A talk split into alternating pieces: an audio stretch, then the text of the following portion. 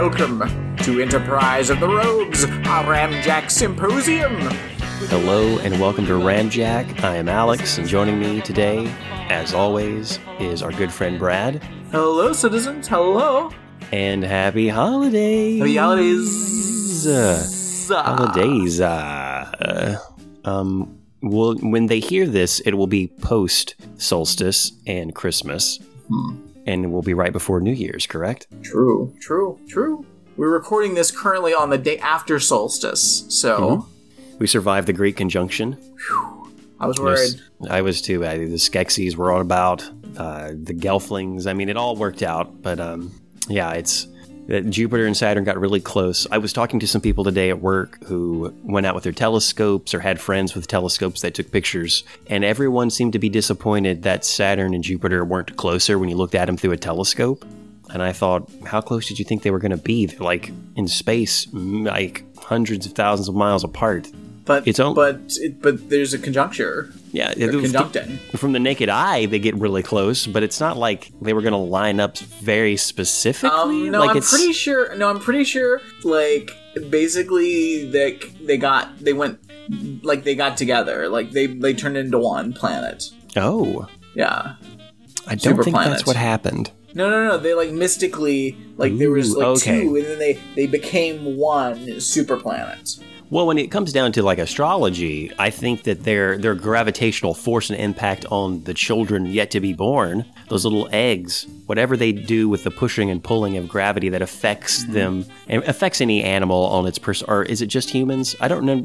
Do astrological science work for animals too? Yeah, definitely. Okay, so your dog can be a classic Capricorn or just a timid Aquarius. Because I'd never heard of that until now, that dogs and cats and all animals also affected by us. It makes sense if you look at it through the lens. It's a different horoscope, though. Different horoscope, though. I mean, same signs, different horoscope. Because you have to take into account their animal essences. Yeah, and how the conjoined body of Jupiter and Saturn working together, if only for a minute, if only for brief seconds, will have ripple effects for the next 600, 800 years before this happens again. Yeah.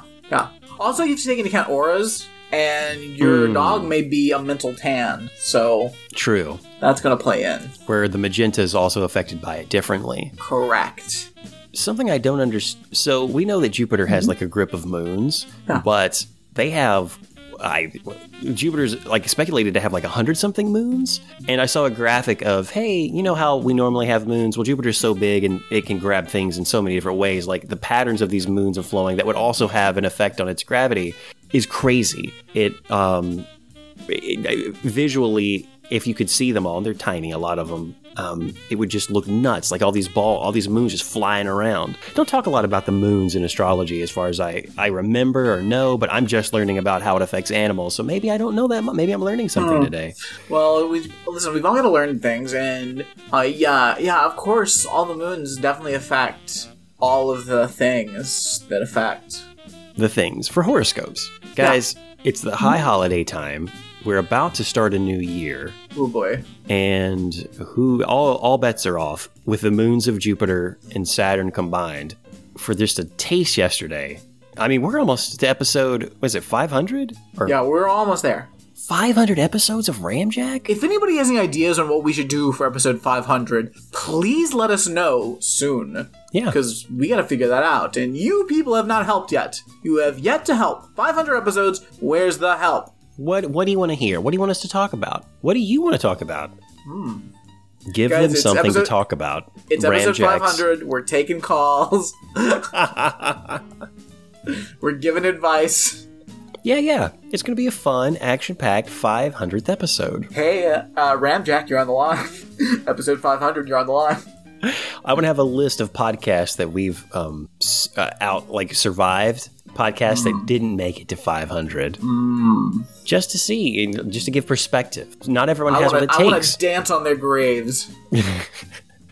It is interesting when projects artistically, but there's a podcast I listened to recently that stopped. It's going on an indefinite hiatus because they're going to release a book. I guess it's the Anthropocene Review.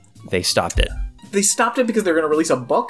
That's a stupid idea. You keep it going through the book release, so you sell more books. The guy who runs it is...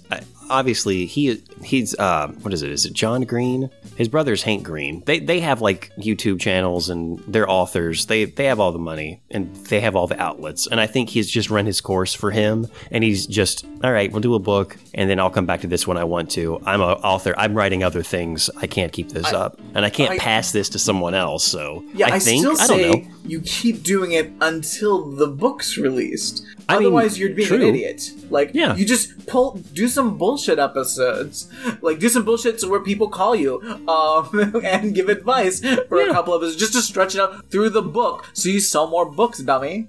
Hi. Hey, if he wants to call in and get advice on when to stop his podcast, episode 500. Just for some perspective, the We Hate Movies people, they just dropped episode 522, so we ain't too far behind them. Yeah.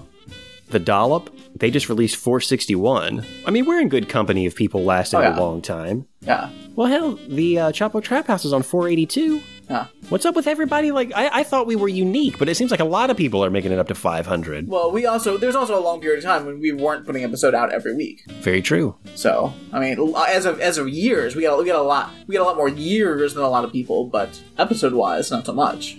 Wow. So the other podcast of Hank and John, the brothers Green, who are stopping the other one, is only at 271. Maybe Trash. They still have what it takes to do podcasts. Trash. I'm looking for the latest episode of... So the last episode... Oh, they don't... He doesn't do numbers on that, so... Wonder why. Couldn't got it.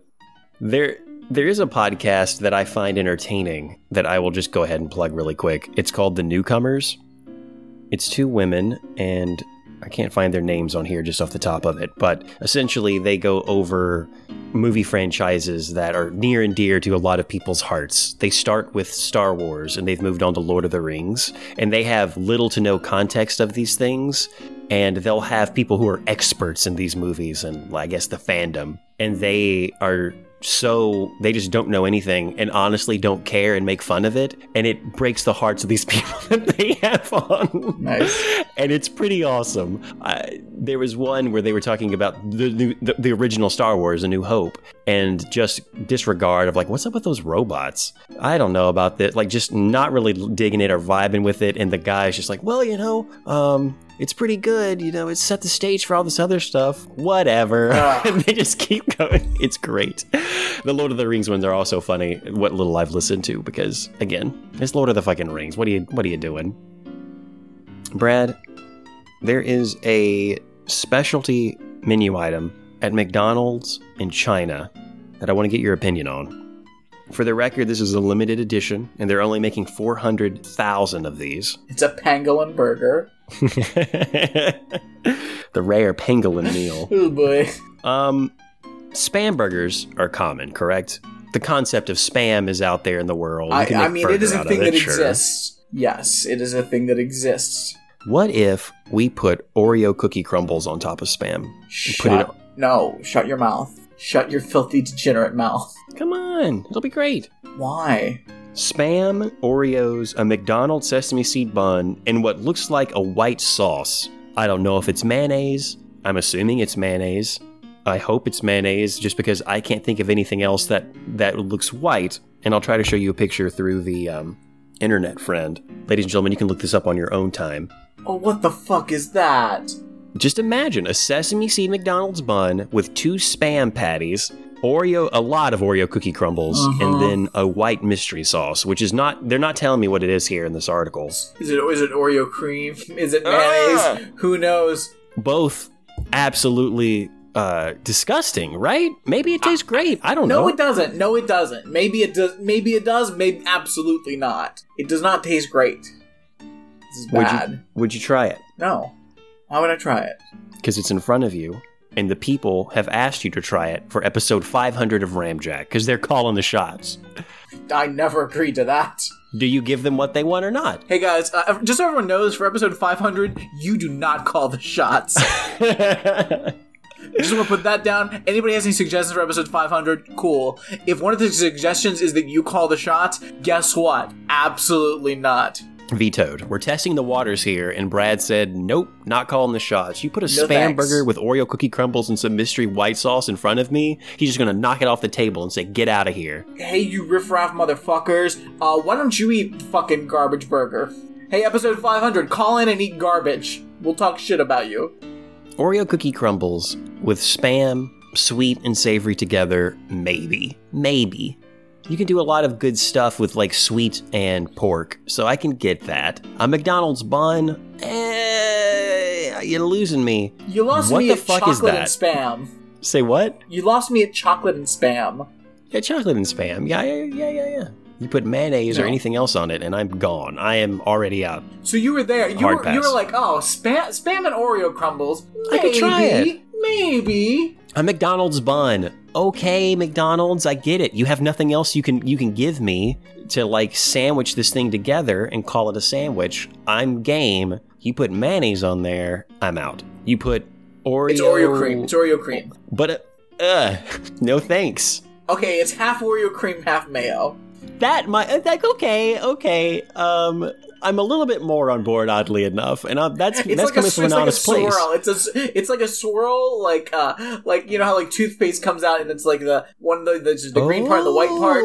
Okay, but it's a mayonnaise and Oreo cream come together in one tube. It's made into a swirl. Now you got me because it's novel. You have the swirl technology mixing the Oreo and the Oreo cream and mayonnaise. It's actually three. It's Oreo cream, it's mayonnaise, and toothpaste. So it's all three. That might explain its weird viscosity, because in the image it looks like not quite mayonnaise, not quite toothpaste, not quite Oreo cream. It's kind of an in-between. Yeah.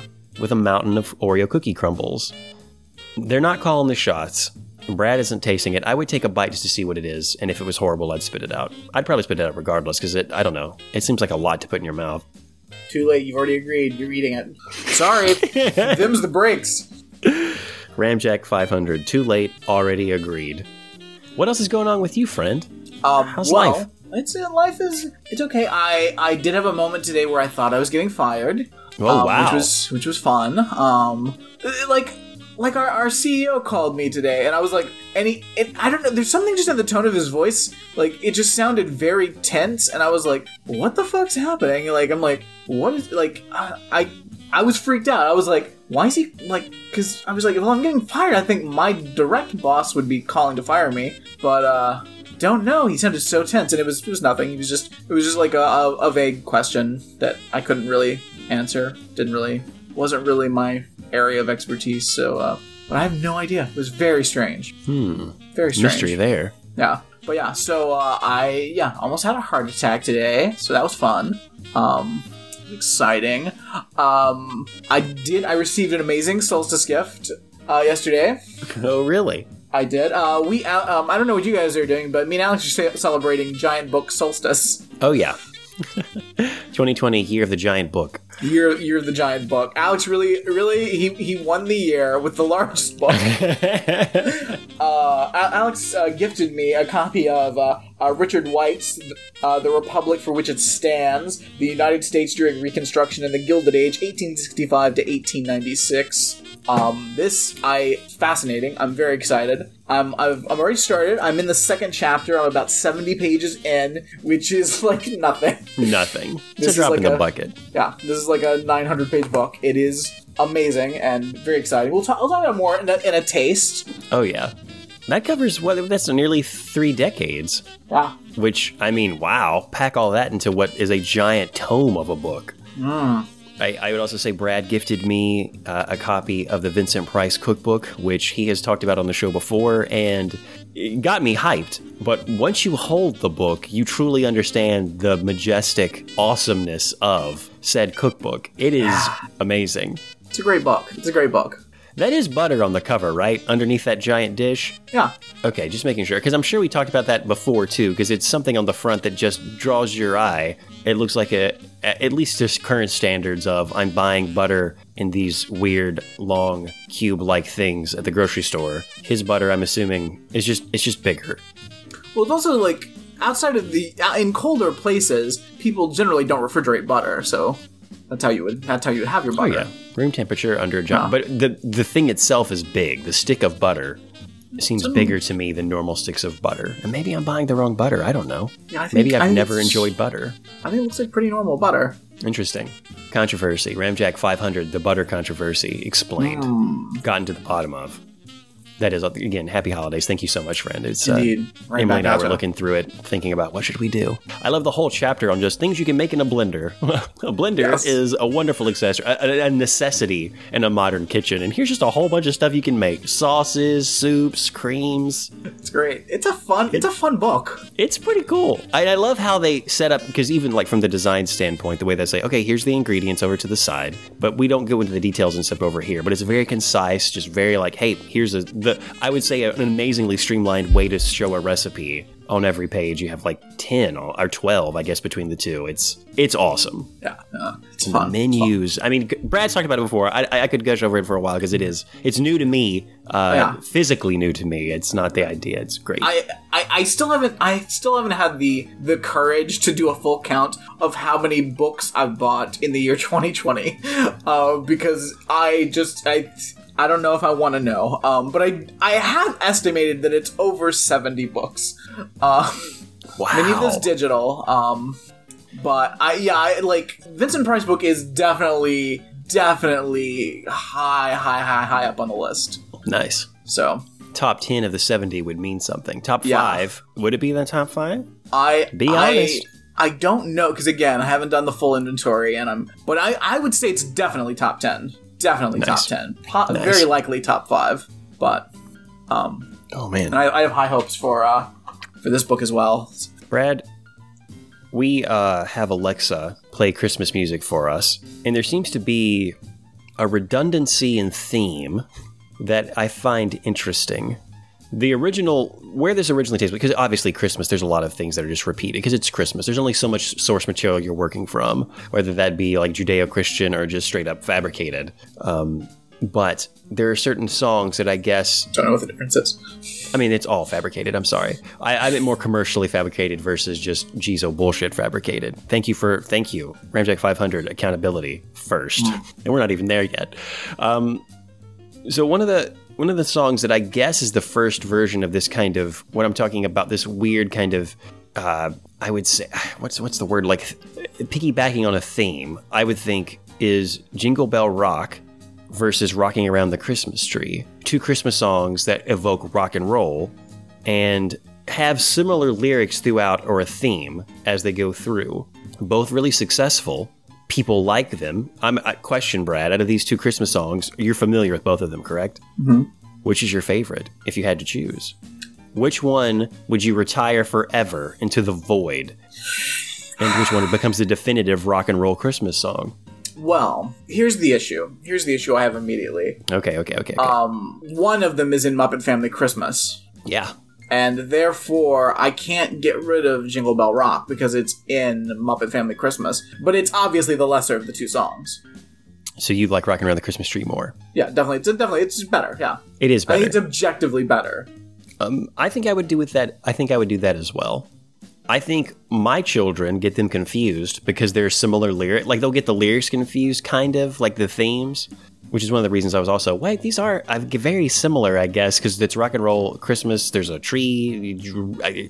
But I think they would default to Jingle Bell Rock, which, again, we would default to. But obviously, the other one is better. Which do you think came first? Oh, I'd probably say Jingle Bell Rock probably came first. Jingle Bell Rock was written and released by a guy named Bobby Helms in 1957. Mm-hmm. Where Rockin' Around the Christmas Tree was written by Johnny Marks and recorded by Brenda Lee in 1958. So you were correct. Jingle Bell Rock came first. The guy who wrote Rocking Around the Christmas Tree also wrote Rudolph the Red-Nosed Reindeer and A Holly Jolly Christmas. He refused to sing Rocking Around the Christmas Tree, but instead gave it to the Brenda lady. She was 13 when she recorded it. Whoa. She says in an interview that she was 12, but it's, I guess when you do the math, she was 13. And she says, hey, I was only 13 and I didn't have a lot of experience in recording. But for some reason, he really wanted me to sing this. So I did. and made bukus of money since then. Wow. That's a little weird, right? What? I have written Rudolph the Red-Nosed Reindeer, Holly Jolly Christmas. These are successful songs. Rocking around the Christmas tree. I just don't know if I've got it. You random 13-year-old that I guess I know through something. I'd like your voice. You sing this instead of me. 1958. Another reason I bring this up is because I'm not sure if you're familiar with the Mariah Carey song, All I Want for Christmas Is You. Mm-hmm. Classic at this point, released in 1994. On Amazon, Amazon Music is what we have running through Alexa. There's another song by Kelly Clarkson, which is scarily similar in theme.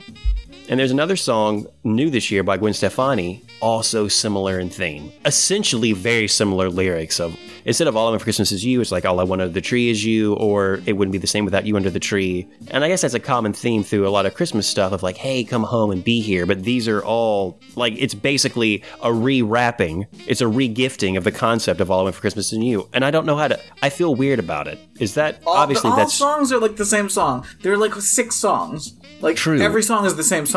I mean, you are correct here. But there's something about it happening in Christmas music that bothers me a little bit more, and I don't know why. This is just fucking Christmas albums out there. Like, so many people have multiple Christmas albums. Oh yeah, and there's like 6 songs. Like, they're all like, there's a million, there's a billion of the same song. You know what album gets my respect for being completely original when it comes to Christmas music? That would be the Star Wars holiday album that I listen to every year, where R2-D2 and C-3PO visit the galaxy Santa Claus. I can't remember what he is, because there's a song about, what do you get a Wookiee for Christmas? Mm-hmm. No one else is touching this kind of source material. No one else is dealing with, what do you get a Wookiee for Christmas? I don't really know, other than I Want a Hippopotamus for Christmas, of songs that deal with presents and what you get someone. I mean, I think the Pac-Man Christmas album is clearly more original than the Star Wars Christmas album. Oh, well, because the Pac-Man Christmas album is just an acid trip. Does the Pac-Man Christmas album have a song purely about statistics and the odds of Christmas happening that doesn't make any sense whatsoever? No. Why didn't Kelly Clarkson and Gwen Stefani pull from this source material? Are there any other Christmas songs wishing R2-D2 a Merry Christmas? Are there any other songs about... I don't remember everything off the Pac-Man album, other than that you're correct, it is an acid trip of a...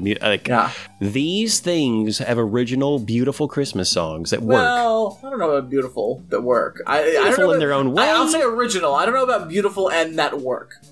I mean, I have to purposefully listen to my own archive versions of these songs, because Amazon's not playing. They're not putting them into rotation. I can't train Alexa to say, hey, add Pac-Man to that Christmas list, please. Add R2-D2's Beeps and Boops to the Christmas list, please. I'm sorry. I know it's weird. It's one of those things. It was running through my head this week. I had to tell you guys. But we can just move right along. If this is... Let me get to the other things I was going to talk about. Speaking of Star Wars, Brad, there was something that happened in, 1977, where Star Wars had just really come out and been successful. It was Christmas, and Kenner could not produce enough toys. They underestimated the, I would say, desire for little tiny Star Wars action figures, and they just couldn't produce them in mass. What do you do? Because you're not going to miss out on the holiday sales. It'd be stupid. No one's buying toys in January and February. Come on, they want them now. So what Kenner allowed you to do was basically buy a Star Wars certificate that you could put in a box under the tree that said, hey, basically it was an IOU. Hey kid, here's an IOU for 4 Star Wars action figures. Save this coupon and mail it in, and sometime between February of next year and July of next year, we will send you these 4 action figures. Here's some stickers. Here is a diorama of just like a flat thing of like the pictures of all the characters we're going to have, and you can kind of match them up when you get them. There'll be 12 figures in total to start. You'll only get the first 4. Here's your coupon. Merry Christmas. Trash. I don't think that's ever been replicated. I'm sure there's some Merry people Christmas. Getting some... Here you go. It's a gift certificate that you can cash in come sometime between February and July. And this is 77. You mail off this certificate, and months before you even get your action figures back, if you remember to mail it. Oh, yeah. Also, here's some stickers. Also, here's a membership card to the Star Wars, like, toy fandom. We cool? Merry Christmas. It was $7. I don't know what that equates to now, but I guess $7 for 4 figures is a steal, in a way. But apparently, if you still have these membership cards that you never sent in, they are selling for gangbusters online right now as collector items. Yeah, if you have an entire kit, as if it was given to you, like you got it, and you were like, thanks, and you just threw it into a closet, you could sell it anywhere between $4,000 to $8,000 now, which I would say is a pretty hefty chunk. Wow. All for an IOU. I would love for companies to get more into this, because it's silly. Who are the lunatics paying thousands of dollars for this, like, 1970s Star Wars action figure IOU? I want to meet that motherfucker and slap them upside the head. It's a piece of the fandom, Brad. It's a piece of Star Wars history. I've been saving up, and looks like I've got my $8,000 socked away. It's time to finally buy my defunct 1970s gift certificates. I mean... The nichest of markets. Question. Which person... You can throw only one of these people out an airlock to die in the cold reaches of space. The person that spent $4,000... They got a deal. For $4,000, they bought the Star Wars gift certificate. Or the person that spent the $900 on the giant plastic snake mountain. Ooh. I think the Star Wars guy goes out the airlock. Just because of the amount of money, or... Well, it's an amount of money on something so obscure. Like, who's buying... Why do you want this? Again, I guess from the concept... Maybe you're a toy collector, and the concept of a sanctioned Kenner IOU that's a little bit more flashy is a relic of marketing that was very successful, but also bullshit. And made Kenner a lot of money before they even had the toys. It's basically a GoFundMe before it exists. Before that concept even existed. Like, hey, for $750, you too can own a piece of the Star Wars action figure line when it comes out next year. You'll be through school or summer vacation will hit and you'll get these action figures. Buy now. Here's some stickers and a membership card. Versus a giant, extravagant $900 playset for an adult. At least that's a thing that you can, it is insane. That's the thing. But the thing for me is that, like, at least, like, the fucking $4,000 gift certificate, at least you can put that in a frame and put it out of sight. True. Or, like, it doesn't take up as much space, and, like, only you and, like, the people, like, that are all in the know that you spent $4,000 on that. Like, true, or $8,000. Like, it could be $8,000. Yeah, I'm giving the most generous read here. Like, no one knows how much you spent on that, and it's like you got a bunch of weird like Star Wars nerd shit. Fine, you got a room full of Star Wars nerd shit. Whatever, that's your thing. Whatever, fine. But again, that giant fucking piece of stupid plastic is so fucking big, but it's not $4,000. It's not $4,000 to $8,000. I don't know what I find more offensive: the wasting of space or the wasting of funds, because they're both extreme. So I would say now that we've talked about this, that the person that's in the airlock that is going bye bye would be the person who bought the Snake Mountain for $900, mainly because I would say there is a broader appeal. And I would say because it's not just Star Wars fans. I could see someone who is really into marketing and advertising seeing this as a relic of, wow, this was a genius idea that they got people to buy this and basically fund more of the toy line and get built. Like, there's some I can see someone saying, this is ingenious. Why couldn't we all think of that? Maybe we should do that with the Xbox and the freaking new PlayStation. They should just do IOUs and give them sticker packs and membership cards. Wouldn't that be great? For a lot more than $750. But there's something there, I would say, that appeals to a broader range of audiences that people might find more interesting than, say, Snake Mountain, He-Man. How old are you? It's $900 fucking dollars? Do you play with this thing? No. It's just, if I play with it, it ruins it.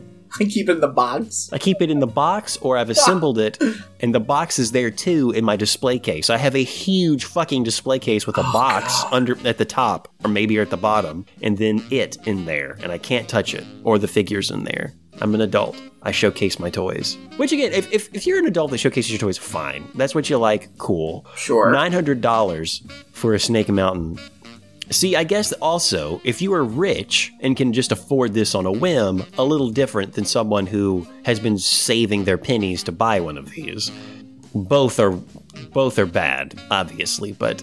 Yeah. And I think, I mean, again, assuming that this market actually exists where these things can be bought and sold, I guess it would be easier to resell the gift certificate.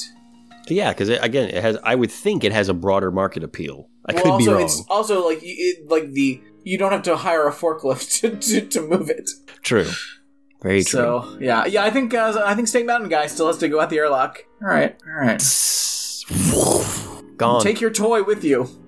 Well, you can't sell that out of the airlock, Brad. We could sell that for $900 when we get to spaceport. Yeah, but can we?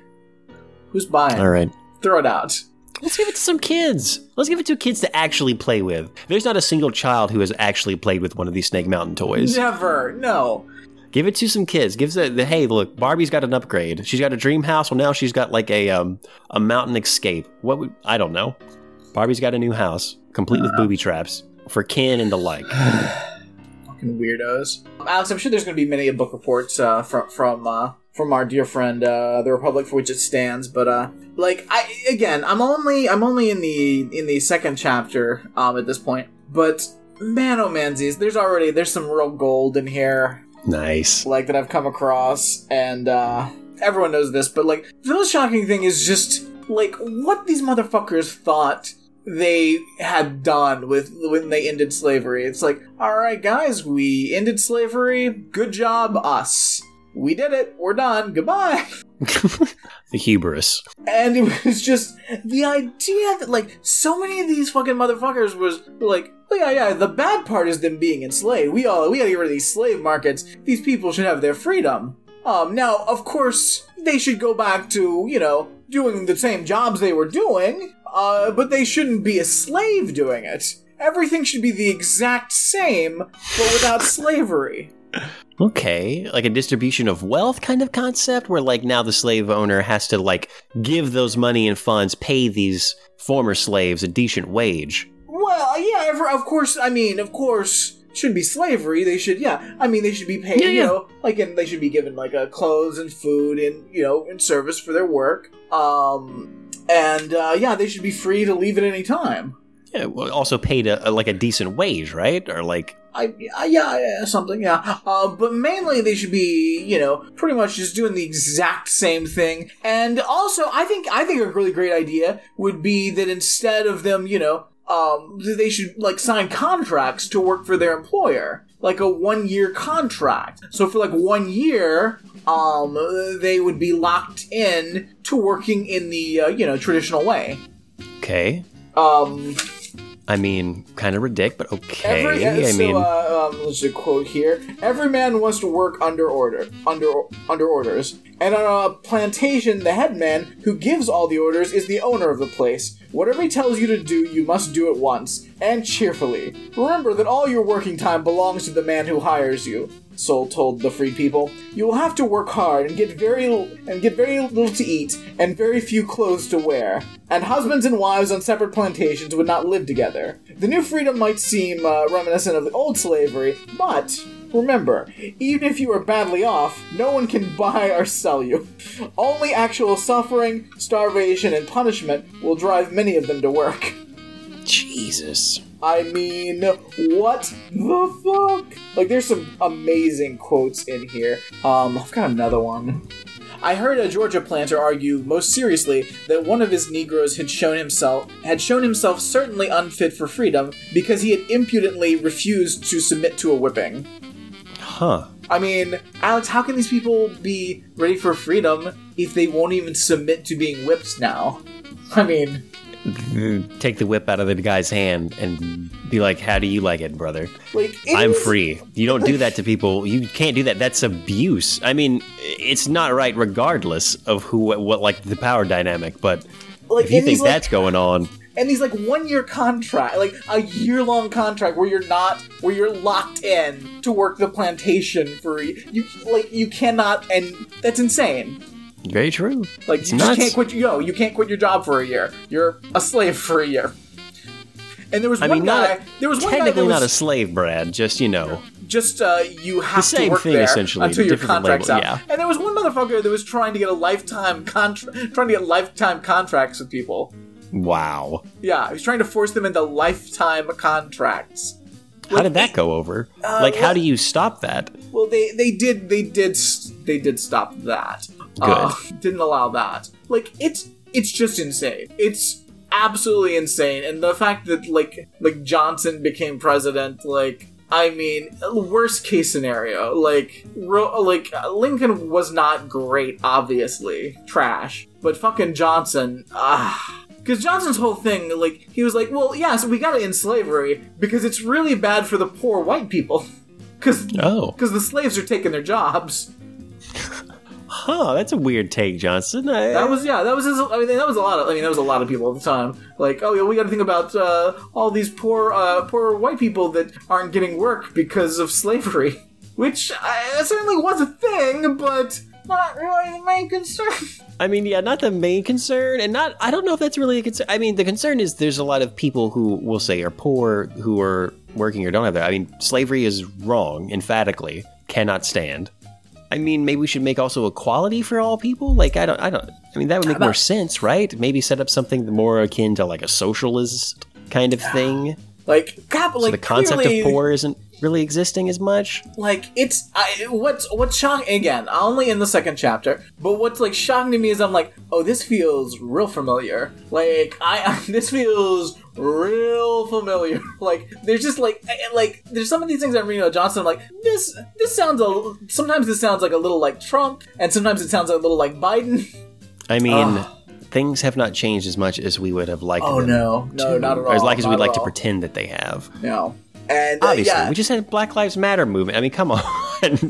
We had. Sadly, racism is still very much alive in the United States, and that sucks and is dumb and stupid. And like, there's one thing I was just reading that where Johnson was like, apparently had like blew up, and he was like in a meeting, and he blew up, and he was like I've done like. It just very much reminded me of that leaked audio of Biden exploding recently, talking about how he had done the most for black people. Come on, Mac. Like, I listen, but they've got a. I've done more for Hispanics and black people, and it's like, oh, cool, Biden. And then he's yelling at all the civil rights leaders and saying that the black people need to calm down. I like fuck Joe Biden to hell. Like, I hate that motherfucker, and I hope he drops dead any second now. But also Kamala Harris, I hope she also drops dead. Like, I hope they all die. I hope Washington gets blown off the face of the map. I hope they all die. It'll be a better world. But motherfucker, like, it's like nothing changes. Nothing ever changes. $600 fucking bullshit. I mean, yeah, that's ridiculous. Do people not know that other countries are getting like actual help? I think if you broadcast, hey, people in Australia are getting like $1,000 a week. People in Canada, was it $2,000? Maybe it was every 2 weeks or every month. Anyway, it's money that can actually help someone live. Yeah. And a cadence that actually makes sense. And you're coming at me with one check that was around $1,200-ish and another one that's like now $600, depending on, and I guess you could get multiple checks if you have kids or something and make a certain amount. Less than $2,000 over the course of like, 9 months? How big was the recent thing? Like, it was so many hundreds of billions of dollars, right? Yeah, it's insane, yeah. And only, I think, 9 billion accounts for, like, if every American citizen got the $600. And people are like, what are the rest of those hundreds of billions for? Oh, Israel, racehorses. Yeah. I saw someone rightly point out, hey, we just gave a lot of money to Israel in this thing. Yeah. P.S., they have universal health care. Yeah. Every one of those people are taken care of and don't have to worry about medical bills, guys. We pay for their socialist medicine. Don't do it here, though. Can't do it here. Not enough money. We got to be fiscal responsible. The deficit is huge. all that money that we are giving to Israel, a country that has healthcare, guess who's not getting any of that? The Palestinians. Oh, I mean, yeah, that's a given, sadly. Yeah. Like, what's going on? Brad, it's 200 pages in. Not 200 pages, 2 chapters. I'm like the librarian. What was that, 900 pages in before you realized whether you want to refinish reading the book? Oh, I thought it was 1,000.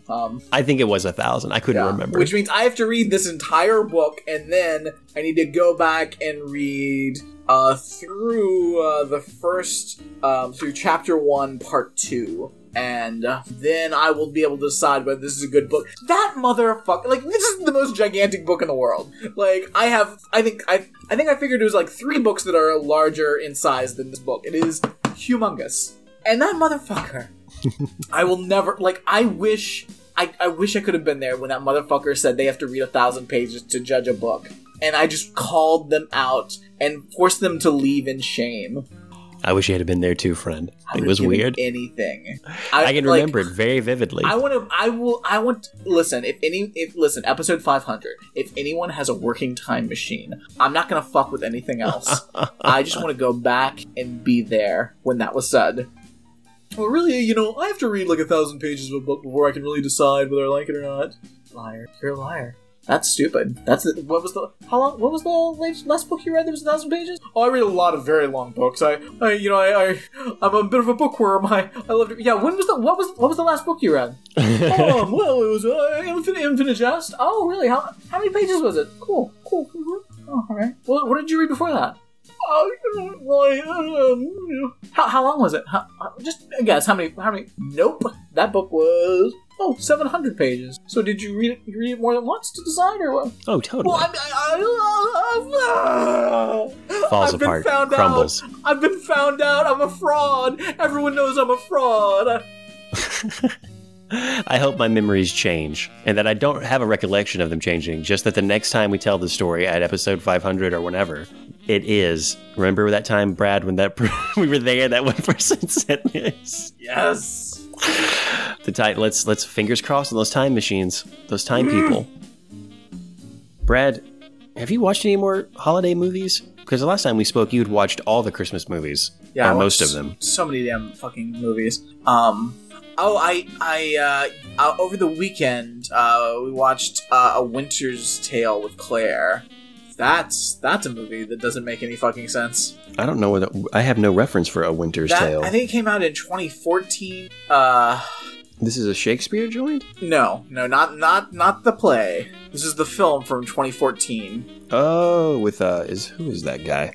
It's got Colin Farrell. I couldn't think of his. I knew it was Colin something. Russell Crowe and Will Smith and Jennifer Connelly, kind of. It doesn't make any sense. It's not good.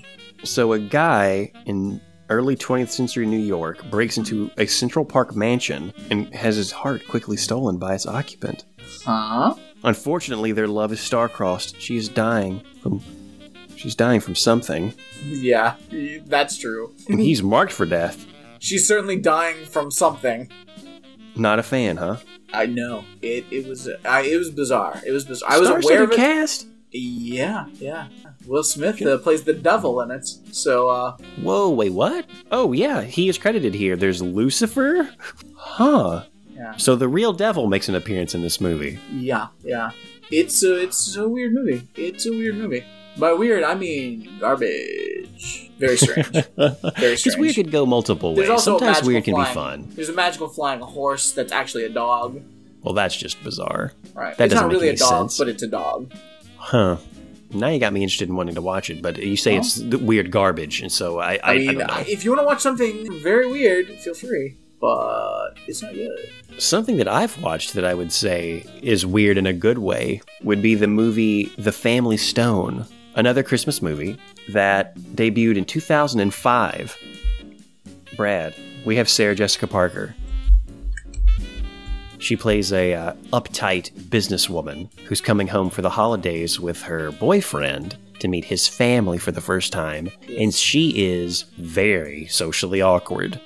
If you didn't think Sarah Jessica Parker had range, which I'm still not convinced that she does, I see her play a character here that I haven't seen her play in the handful of things I've seen her in. Girls Just Want to Have Fun and Sex and the City. Pretty much the only things I can think of, and some random movie I remember watching back in my college days that was garbage. She pulls off this awkwardness in a way that is very successful. We got Diane Keaton, the mother of this family, Rachel McAdams, Luke Wilson, the brother of the boyfriend. Clara Danes appears in the middle of it, is Sarah Jessica Parker's sister that has to come because it's so awkward that she, Sarah Jessica Parker needs her sister to come invade this people's Christmas, her boyfriend's Christmas. We got Craig T. Nelson as the dad.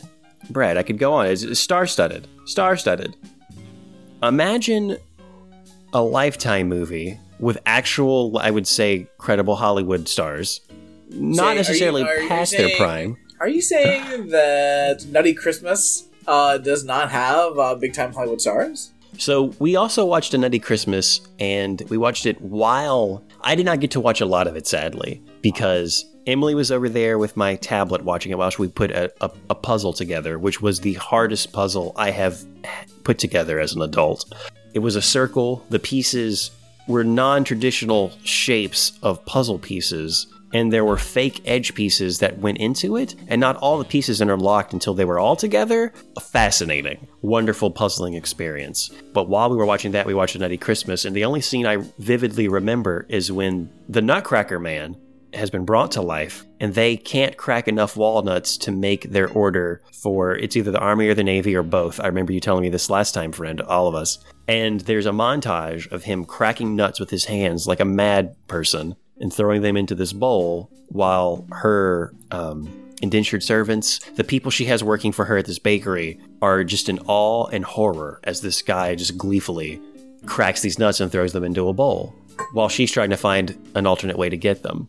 A crazy movie. Also, when the Mouse King is thwarted, it was another scene of like, okay. And the ending, as Brad said, where she doesn't end up with the Nutcracker, but another soldier guy straight out of service. Very weird movie. Very weird. I guess the only way you could go is the sequel is the Nutcracker just visits different people to help them out every year. But every sequel also has a weird nutcracking montage that just gets weirder, maybe sexier as it goes. I don't know. I'm trying to find something to spice it up.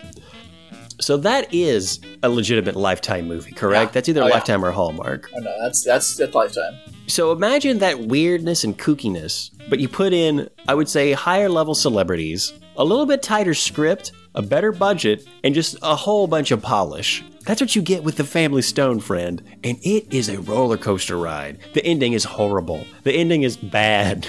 Not what you think. It's not going to end the way you think. It also, it kind of has a somber kind of mode, which you're not looking for. Like, it switches its, I would say, tone in a way to its detriment, but also for its oddity.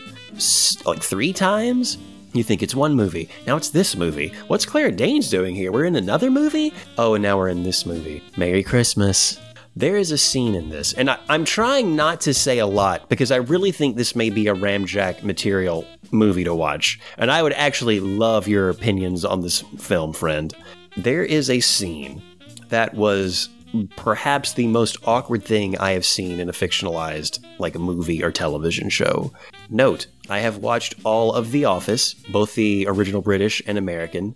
I have watched other things that had very, I would say, realistically awkward, fictionalized things. And this hit a chord. I had to hide myself underneath my bed covers. Not too unlike Scrooge hiding from spirits, because I couldn't watch. I thought, it was that awkward. We've all experienced things like that, right? Never had it hit me at this level. It's at a dinner. Note that Sarah Jessica Parker's character is super awkward. She tries to bring up a point that is not landing well and continues to talk about it, and it gets so awkward. I need... Are you game to watch this in the future, maybe for like Christmas in July or something? Okay. Or just watch it on your own and we can talk about it next week just randomly. Just like, hey, maybe hit a few minutes, because it's interesting. I was not expecting this when we put it on. It's on HBO Max right now if you want to hit it up. Anyone else who's watching or listening out there. Strange movie. Worth your time, I would say. The other movie I watched is not Christmas related at all, and that's The Trial of the Chicago 7, which I texted Brad about while I was watching. Yikes. Aaron Sorkin joint, an Aaron Sorkin joint. So I forgot that he did this. I just saw it and thought, I don't remember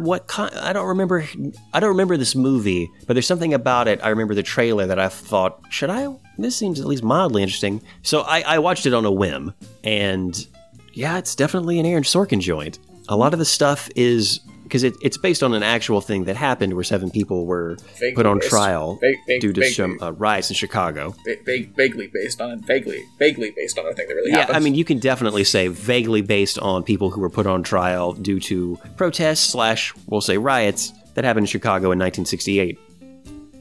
It was around the Democratic National Convention in Chicago.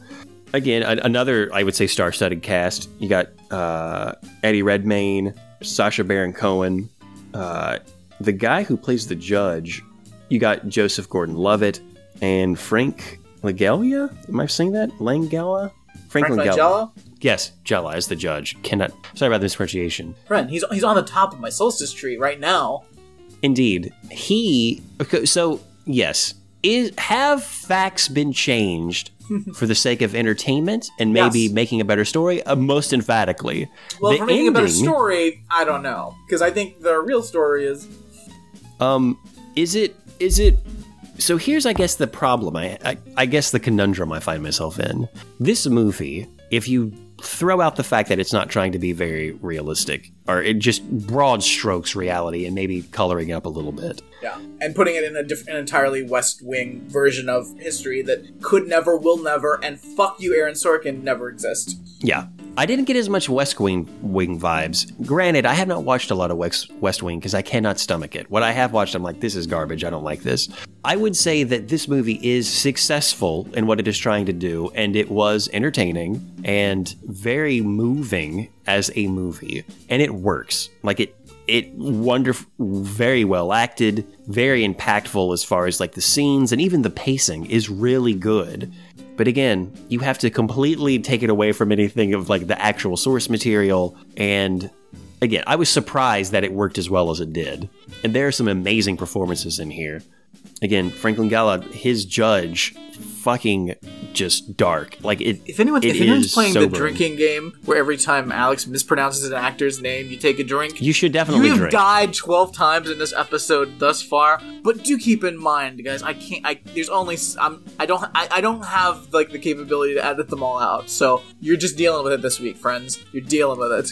Look. Everyone has something that they struggle with. Shout out to Frank Langella and Eclara Danes. Shout out. I struggle with people's names. It's just something I do. I struggle with words sometimes that I'm not familiar with. That's who I am. We know it. I'm just letting you know before I start getting all the messages asking if you've had a stroke this week. Just want to put it out there. Haven't had a stroke.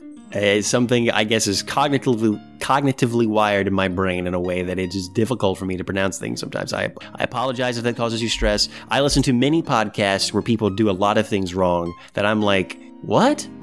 But I also just let it slide because I'm like, guys, look, we're all doing something we enjoy and it's entertaining. Cut people some slack on some of this stuff. Indeed. I do apologize if it bothers. I hope it's entertaining you that it's something that I'm mispronouncing as opposed to driving you crazy. I just want to make sure that people listening know that I hear it and I'm accepting it, but guys, I can't correct Alex constantly. It's too much work.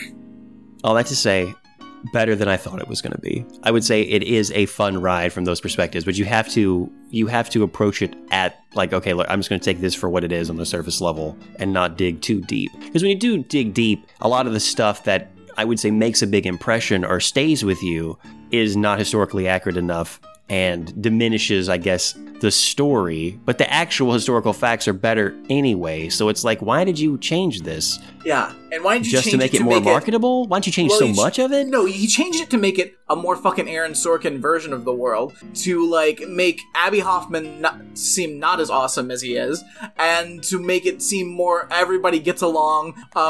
America's actually a good place after all. Like fucking bullshit. Because Aaron Sorkin, listen, I would love Joe Biden to die tomorrow, but if I had a choice between Joe Biden and Aaron Sorkin, it would be a hard choice because Aaron Sorkin, like, is a fucking piece piece of shit, and if I could wipe him from the history of the world, it would be glorious. But he's awful. He's a fucking monster. Hate him with a passion. I think Sorkin's going in that airlock. Just the way that you're talking about it right now. Airlock, if the choice was now. If I could airlock this second, Joe Biden or Aaron Sorkin, I mean, obviously Joe Biden's going to do more actual real-world lasting damage. But, like, if I could erase one from the history of the world, that's a tough call. Because if there's no Aaron Sorkin, I think there might be no Obama. And if that's the case, there's no Joe Biden presidency either. So, but in just a situation where they're just being thrown at an airlock, obviously you have to throw Joe Biden at the airlock. But man, it would be very satisfying.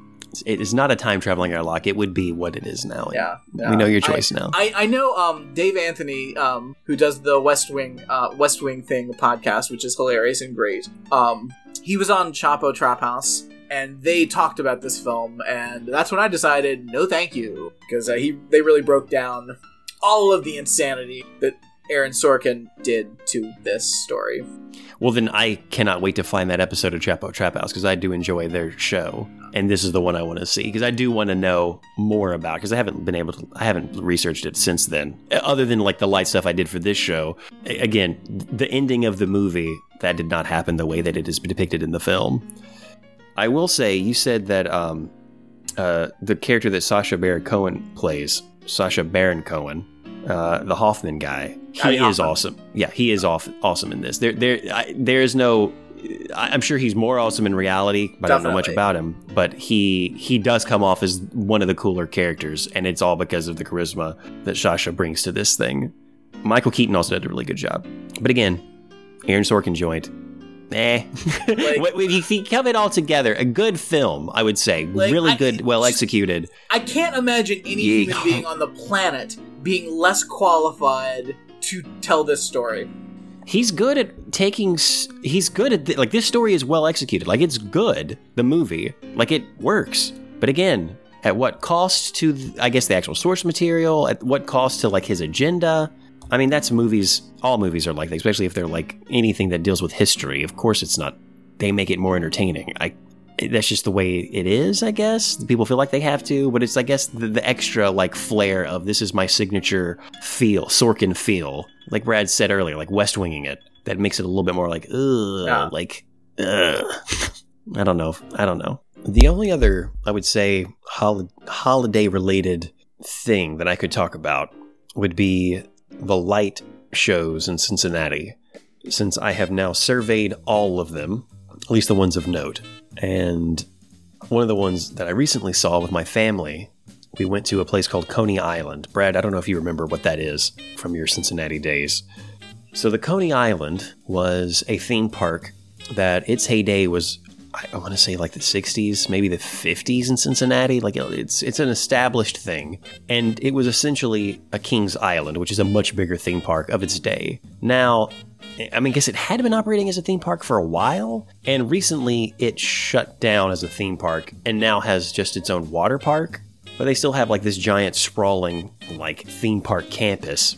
So something that they've been doing is retrofitting it and just keeping a holiday lights display where you wind through a former amusement park and they put lights up everywhere.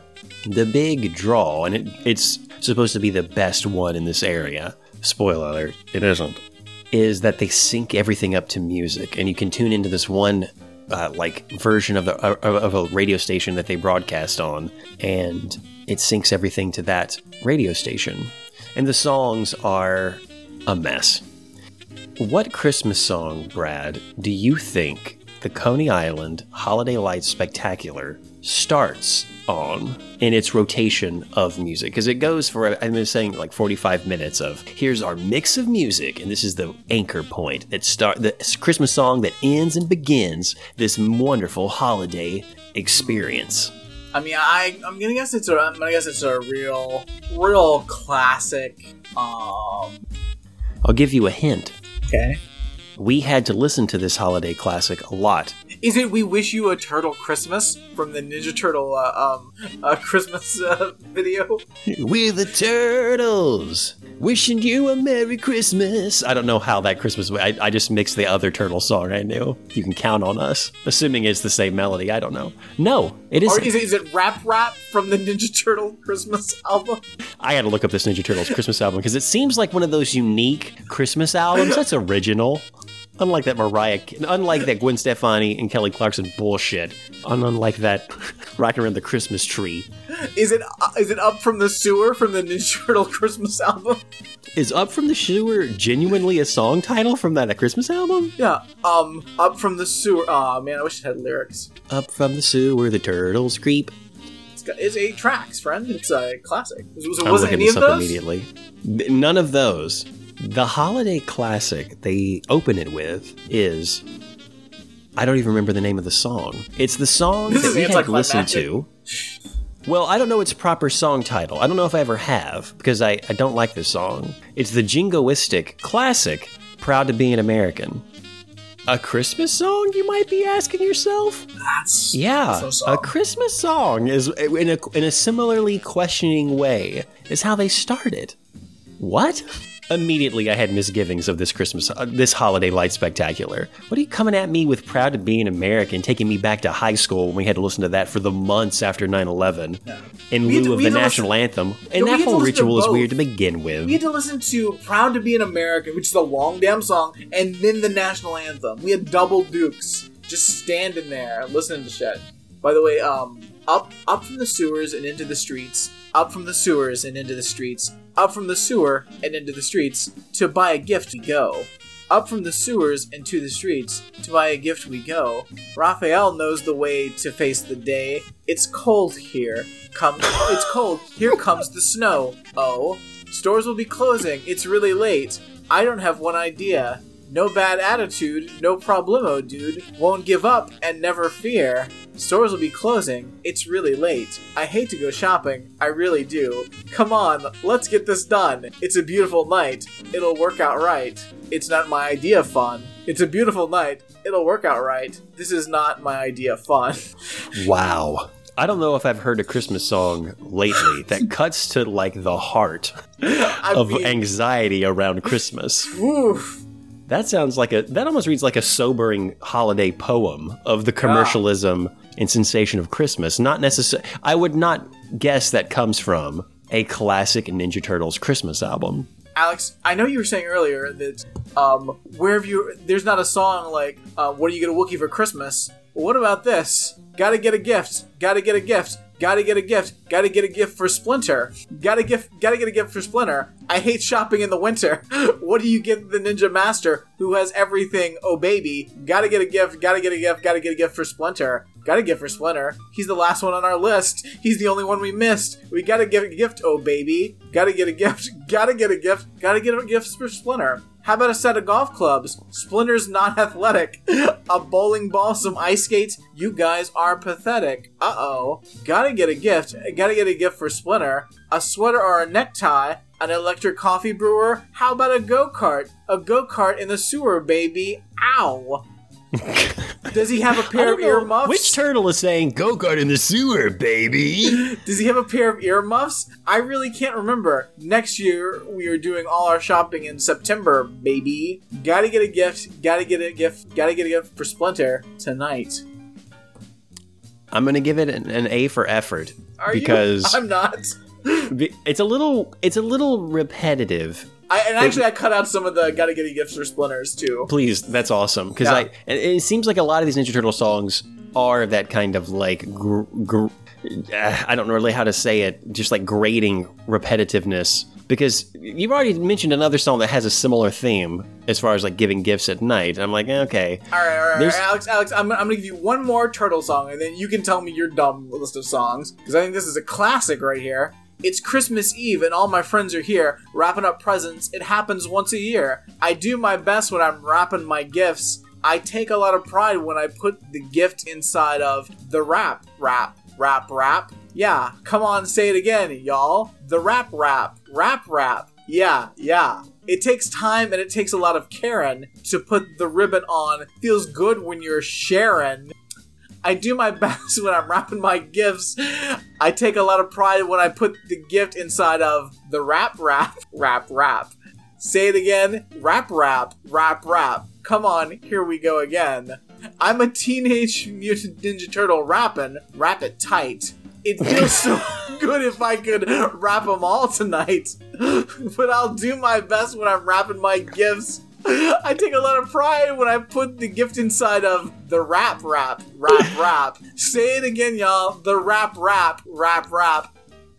I'm assuming this is Donatello or Leonardo, because does Raphael or Michelangelo, are they the one that's bringing the baby into the other songs? Because they have to be, right? Yeah, I don't know. I'm just like, I don't know. What's going on Does here? April have a ballad in this for her Christmas ballad? Probably. Does Splinter? Why the fuck aren't Bebop and Rocksteady singing songs about what they're going to give Shredder? Does Krang not have a Christmas song from Dimension X or whatever they're from? This is just very upsetting, guys. I'm just... Because the only three songs you've told me so far are I gotta go get a gift tonight, and then we forgot to get Splinter a gift. We gotta get him. He's the last one, even though he's our mentor. Basically our only child care provider we've had. We owe everything to him. We forgot about him. And also, we're gonna wrap. I'm trying to imagine in my mind, like, how these are cut and mixed. Yeah. And I can't be the only one that imagines the movie Ninja Turtles singing this, right? Alex, not the cartoon. It's not the cartoon, but okay. The movie Ninja Turtles would be a far better upgrade than what I'm seeing. Where are you seeing this at? Is this on YouTube? Is this? It's definitely on YouTube. I just went to somebody to look at the lyrics, but there's images. If you look up, "We Wish You a Turtle Christmas," the album cover, like there's a video that goes with this, but like these suits are, these are some third tier costumes. Oh my goodness. October 1994. 25 minutes. 8 songs packed into a 25-minute extravaganza. Very upsetting. We got the on the VHS cover, we see the Rockefeller Center Christmas tree, and the turtles are in front of it with tons of presents. For who? What? They know April, they know each other, and they know, I guess, what's his name? The guy that wears the ski mask. Casey Jones. They know Casey. Who else is getting gifts? Huh. Oh, I found the full video. Oh, God, they're weird looking. But yeah, make a note of that for the future. Sorry, friend, I derailed. Oh, no. I mean, this is fascinating. My favorite thing on the IMDb page about this Ninja Turtles holiday extravaganza is... the user review was a 1-star, the top one, and it says, "Holiday septic waste?" and talks about how horrible it is. Welcome to the internet, ladies and gentlemen. Okay, so we start with Proud to Be an American, and then we get a cut of a whole bunch of songs where there's only, like, choice portions of them, haphazardly, I would even say. And it's an odd mix. We get part of The Grinch, and then we go over to the Christmas Vacation song from, like, the National Lampoon's Christmas Vacation. And then we get some obscure cuts. I don't hear any Turtles or Star Wars or Pac-Man, but it wouldn't shock me. And I'm pretty sure they have no rights to these songs, because there's no fucking way they do. So this is a homebrew mix of these songs. And the light display winds around a large park, but a lot of it is a fake sense of grandeur, because at one point we go through the main parking lot and we are wound through in a very snake-like pattern through a light display that again is synced to this. And I guess it would be impressive if it all came on at once, because then you'd realize, oh, there's a lot of lights here. But if it did come on all at once, you would lose the illusion that I am winding through a light display and not just driving through a parking lot with a whole bunch of lights that are, I guess, less than the sum of their parts, unless they kind of do this, like, ooh, we're going to sync to the music to disguise this charade, this poor light show. And I'll just go ahead and say it. Neat. Don't know if it's worth your time. If you had to wait any longer than we did, which was a while. We got there before the sun went down, and we had to wait until like 15 minutes after the sun went down, so the lights, when they let people go through, we were in line.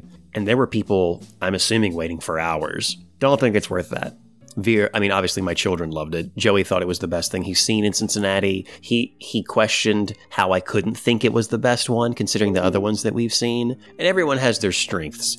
And I just kept seeing the seams in it and thought, nah, I mean, this is fun. It's holiday lights. We're hearing a lot of obscure Christmas songs mixed with some well-knowns, kind of cut strangely. And then, of course, a patriotic song in the middle of it. Don't know about that.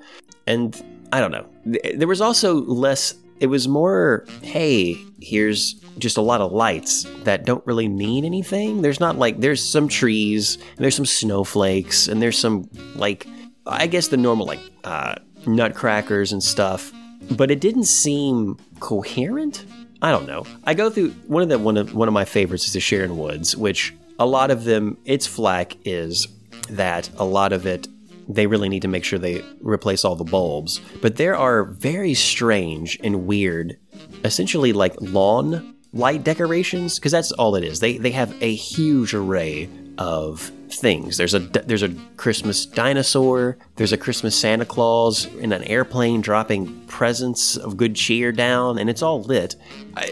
There's a gorilla at some point. There's a god. I said dinosaur, but there's also a Godzilla. Anything you can think of is not too strange to see at this thing. And again, novelty wins me over. I guess it's just so much of the laziness, the fact that it's trying to be more than it is about the Coney Island one. And the fact that it holds a higher position with a lot of other people, I'm like, no, pass. Not as good. The Pyramid Hill one, which is another good one, is kind of an in-between of these two things. The lights stay on continuously, and there's just so many lights that you're in awe of, wow, someone put all these up. This is crazy that there's this many lights. And plus the terrain is just better. You'll die leaving it because there's no traffic cop. And it's on a back road highway where people go really fast, and there's a snake line of cars waiting, and you're blinded by the light. Again, almost brushed with death the last time we went there. Haven't gone back because of that. But it made me wonder, the thing I thought about going through this, because my mind was able to wonder, was in Florida, much like the Halloween drive-through that you went through, are there Christmas light displays down there worth your time, or is there something that equivalent to this that you have down there? I don't know actually. I don't know that there's a lot of like actual like events to drive through with Christmas lights.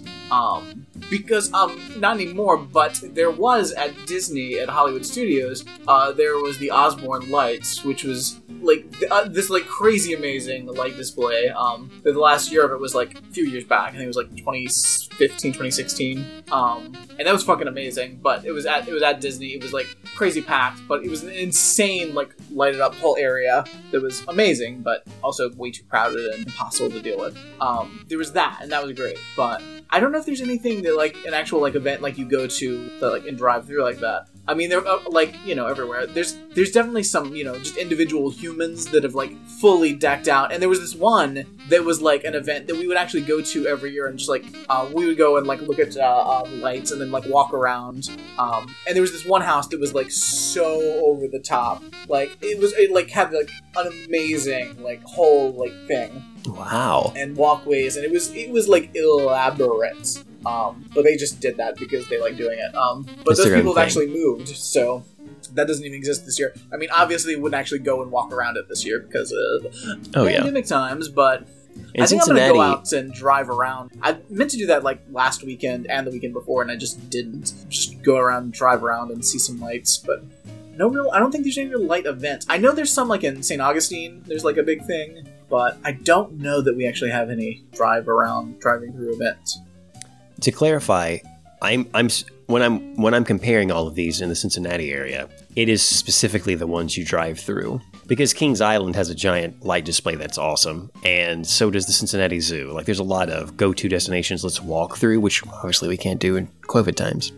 I wonder why Disney stopped theirs, though. You said 2016 was the last time they did it? Yeah, well, yeah, because it was right before they...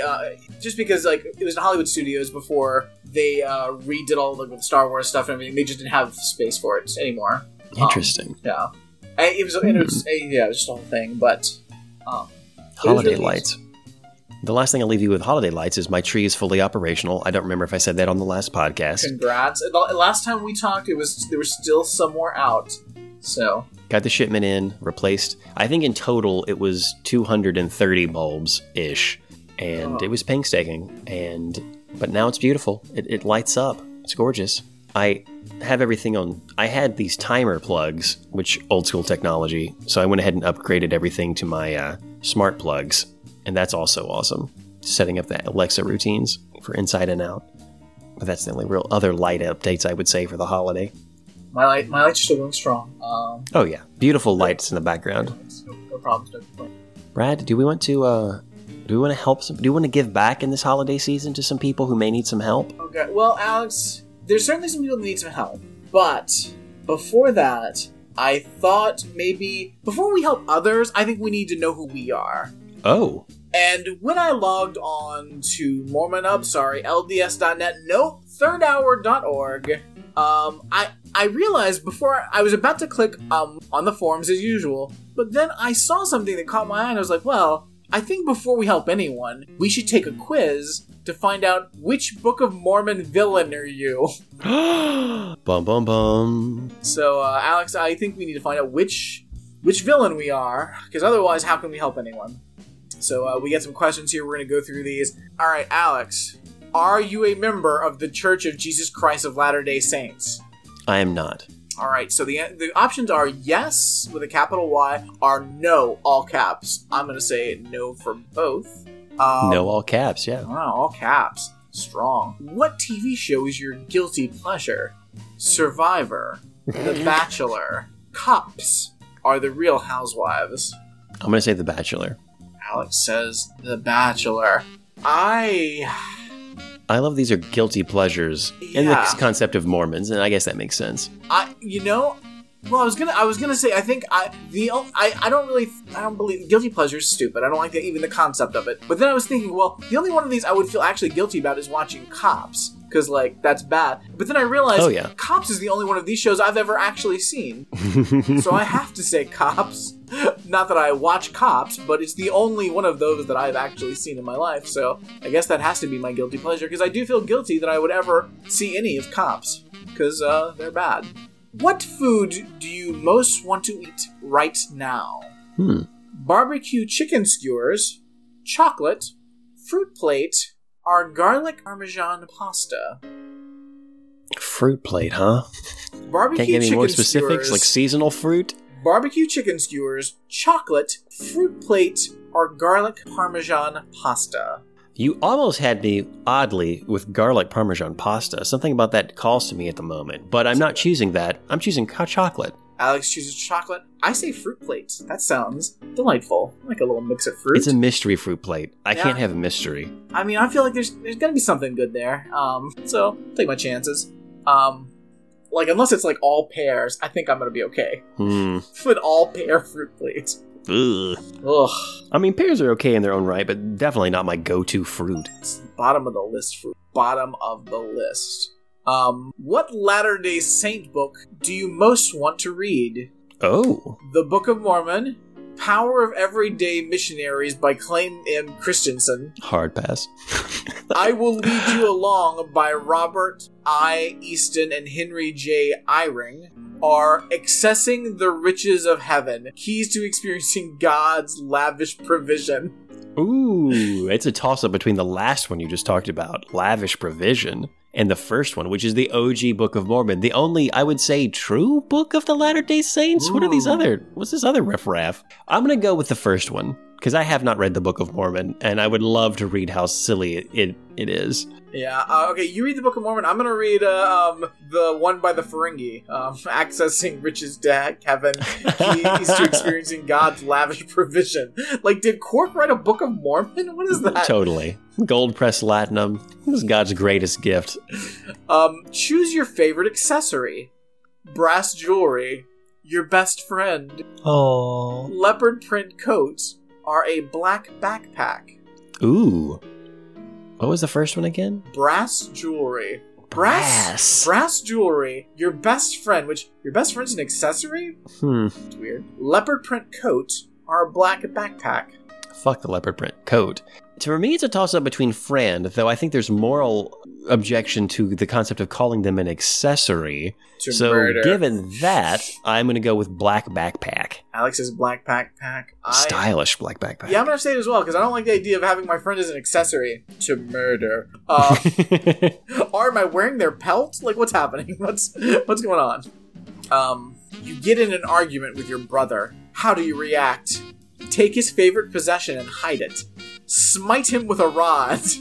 Burn him. Or steal all of his possessions. Wait, I need this from the top again. Alright, Alex, now remember, you've been in an argument with your brother. Okay. Your brother can't get along, you've gotten into an argument. Are you going to take his favorite possession and hide it? Are you going to smite him with a rod? Are you going to burn him? Are you going to steal all of his possessions? So this is super fucking crazy because you just got into an argument, and I would say the option of coming to an agreement. All right, Alex, you and your brother are trying to decide, should we pressure AOC to make conditional her vote to support Nancy Pelosi based on a floor vote for Medicare for All? Your brother's like, well, I think I don't really see any purpose in that. We should just let AOC, she knows best. She should just support Nancy Pelosi unconditionally. And then you're like, no, I think they should force a Medicare for All vote that's mostly symbolic, but still it's something. And because of this argument, are you going to take his favorite possession and hide it? Are you going to smite him with a rod? Are you going to burn him or steal all of his possessions? Mild clarification here. We're talking Jizos. Is brother my biological brother? My stepbrother? Like a familiar brother? Or is it just another person of the Mormon church? I mean, aren't they all the same, though? If you really think about it. I mean, in the context of the church, maybe. The only one that I would say is acceptable would be the first one, right? You just take one possession of theirs and hide it mischievously, as opposed to fucking killing them with a blunt metal object. What is this, the fucking medieval times? Oof. God damn. I mean, did Burnham be like, can I like burn him like with a witty retort? like a wicked burn? Burn is not in quotation marks. They are speaking fire. Take flame to his flesh. I mean, I just take everything of his. Yeah. Taking his favorite position and hiding it, like, that's fucked up. Smiting, I think, if it's an argument, I'm smiting with a rod. Because burning is fucked up. Burning is fucked up. Burning is very fucked up. That's real fucked up. Stealing all of someone's possessions, also fucked up. I would rather you kill me than to steal all of my possession. Just take favorite possession and hide it. Yeah, that's also, I don't like that. I don't like any of them. I don't like any of them. Prefer it to murder. I would prefer smite with a rod. I'll take smite with a rod. Totally. Hey, there's no wrong answers here, friend. Put the rod down. Please put the rod down. It's fine. This is not an argument. I feel like go big or go home. Like, why not? Yeah. All right. What is your biggest flaw? 1, doubt too much. 2, you hide your faith. 3, you are fearful. Or 4, you are easily jealous. I would say in the context of the Mormon church, obviously it's the first one. I doubt too much. Because... Right. Alex doubts too much. That's locked in. Brad, where are you? Are you afraid? Don't be afraid. You got that metal rod. There's nothing you can't smite if it bothers you. I mean, I don't... You know no fear. I don't doubt too much. Hide faith. That's... I'm not jealous. I guess I have to say fearful. Sure. I mean, that's a very common human thing. Yeah, they all are, but... Oh, this is bullshit. Alex, we did the same thing. Somehow, that's impossible. We had very different answers. But Alex, there's no way around it. We are Gadianton.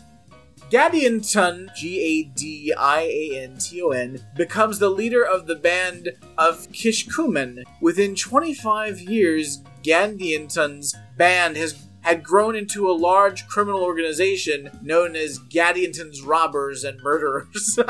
Great title. In which time period? Like in the old American... Hold on. Oh, go ahead. With both Nephites and Lamanites among its members. Members swore to protect one another and identified each other by means of secret signs and secret words. The secret band purposefully exploits the poor and the meek and the humble followers of God. We are Gadianton. Gadian faithful, part of that Gadian militia. What is it? Crime band? Gadianton's Robbers and Murderers. Worst name for a group ever. How did we both get in this? I don't know. If I'm just taking someone's favorite thing and hiding it, and you were killing that person, you'll never believe what I did. I took their favorite thing and hid it. What did you do, Brad, to the same person that was arguing with us? I took him out with a rod. Take him out? Yeah. Did you kill that guy? Yeah, I killed that motherfucker. Well, that negates my mischievousness. Well, obviously, he's not going to be able to find the thing I hid. All right, I'm just going to fill in another one here. Jealous, burn him, leopard print coat. Yeah, make it completely random. Barbecue chicken skewer, The Bachelor. Oh, wait, you said Bachelor. Let's say Real Housewives. Am I a member of the... Well, let me... I'm not keep saying no for that. Oh, okay. That one. I'm King Noah. Okay. Oh, so it does different. Answers, yeah. Somehow, though, we just... Listen. When God raised up prophet Abin Abinad to call King Noah and his people to repentance, they burned him at the stake for blasphemy. King Noah was clearly scared of being called out, as he said he would spare Abinadi's life if he would take back what he said against King Noah. Weird shit. Yeah, what's Mormon shit, guys? Oh, wow. Gadian. Ton. Episode 500 of Ramjack. Gadianton. Ton. The podcast. The experience. Gadianton's Robbers and Murderers. What a weird crew name. We're Gadianton's Robbers and Murderers. It's a mouthful. It doesn't roll off the tongue. It's not good. Alex, we got some people who need some help. Start off with a classic. Hi, guys. I'm just a carborundum. Oh, a carborundum's back? That's right. 23 hours ago this was posted, Alex. 20 hours ago. Let's get in here and help them now while we still can. Caroling. So a friend invited a bunch of families over for caroling. What the fuck are you talking about? This was 23 hours ago? You mean 23 months ago? We practiced a bunch yesterday and we'll be going caroling in open air on Wednesday night. No, you won't. I thought did they practice in open air? Hold on. I honestly, again, I do not read these ahead of time. Just look at the subject line. I assumed this would be about fucking COVID. Spoiler alert, it's not. I found it a bit uncomfortable because I knew different songs than the rest of the group. We all sang most of the religious carols in the hymnal, but when we got to the secular carols, I found that everyone wanted to sing the kids' songs. No one seemed to know the Silver Age cinematic carols. The Silver Age cinematic carols, and those are my favorites. The Christmas song. It's beginning to look a lot like Christmas. Silver bells. Have yourself a merry little Christmas. Little drummer boy. Do you hear what I hear? They'd heard of them, but no one knew the lyrics. A lot of them don't know the whole tunes. Am I really that old? You're so old that you forgot that there's a goddamn pandemic going on and you can't go caroling with these dumbass motherfuckers. First things first, mask or no mask, you are not going to go caroling. No, let me go. Sorry. Let me go blow disease at you through my mouth. Let me sing at you. Oh, this is great. Let me just sing disease out of my face, right into your face. Hey, I'll sing disease out of my face. You sing some disease out of your face. We'll all just be a giant fucking cannon of disease. Ding dong. Good King Wenceslas looked out. COVID. Ah, we wish you a... Ah, bombarding people with disease. Oh. Fuck you. No. Ah, fuck. Also, hey, nobody knows... I don't know the lyrics to any songs. Nobody knows the lyrics to any songs. Guess what? We all have phones. Just look up the lyrics to a song. I cannot believe that this shit. Yes, you're that old. You're old. You're so fucking old. You stupid fuck. I love just hemming and hawing over, no one knows my songs, boo-hoo. They only know the kids' songs. Like, they're what fucking kid Christmas songs? They're all kids' songs. They're for babies. It's about fucking Magic Baby Jesus. It's all kids' songs. Yeah, it's all kids' songs. But, like, is Rudolph the Red-Nosed Reindeer a kid song to this? Like Frosty the Snowman? I would think so. I would think so. Okay. I assume. I mean, they're all for babies that believe dumb magic. Up on the rooftop. Yeah, I'm trying to think of other things that I guess would be kids. But yeah, I mean, I would understand if people don't know the full lyrics to White Christmas, the Christmas song. Can you? I mean, some of those you can't really carol well, but Jingle Bells is just like, that's also a kid's song. Wow. Yeah. Grow up and shut up. Literally shut up. Grow up and shut the fuck up. Like, don't go caroling. But eventually, when you can go caroling again, like, just look at your phone to look at the lyrics. Yeah. What's the problem? Carry an iPad. I don't know. Like, figure it out. Or just sing other songs. How many songs do you're caroling? How many songs do you sing caroling? You know, do you have Three. Like a you have like a tight, like, these are our four go-tos. Maybe we switch one up. Three, maybe four at a house at the most. Do not overstay your welcome. Like, we all sang most of the religious carols in the hymnal. Well, like, how? Ugh. Dude, this is weird. Like, I don't. Shit. Hi guys. Oh, Alex, I love where we're staying rural. We're staying recent, and we're staying with friends. Hi guys. I'm just a Backroads. Backroads is back. What's up, Backroads? This was posted yesterday at 1:21 p.m. Is school just a hoop to jump through? ? Yes, but go on. Be that public, private, charter, unschooling, whatever. Implicit bias to the top. Implicit bias of the OP. I am a teacher. I'm musing on some weird situations with some of my students. You're already fucking unbearable. Like, your poor students. Yeah. I'm musing on some situations. Excuse me. Backroads. Granted, it's a weird year for education. To the point, I have some families who are insisting on accelerating their kids through school with the intent of graduating high school at the age of 12 or whatever. This is regardless of whatever the kids actually know or are able to do. One parent's reasoning is, since this is a form of a homeschool, they, the parent, will be right there helping the kid. Assessments included, state tests will be opted out of, and the kid will likely graduate knowing enough to get by, and what matters is the diploma.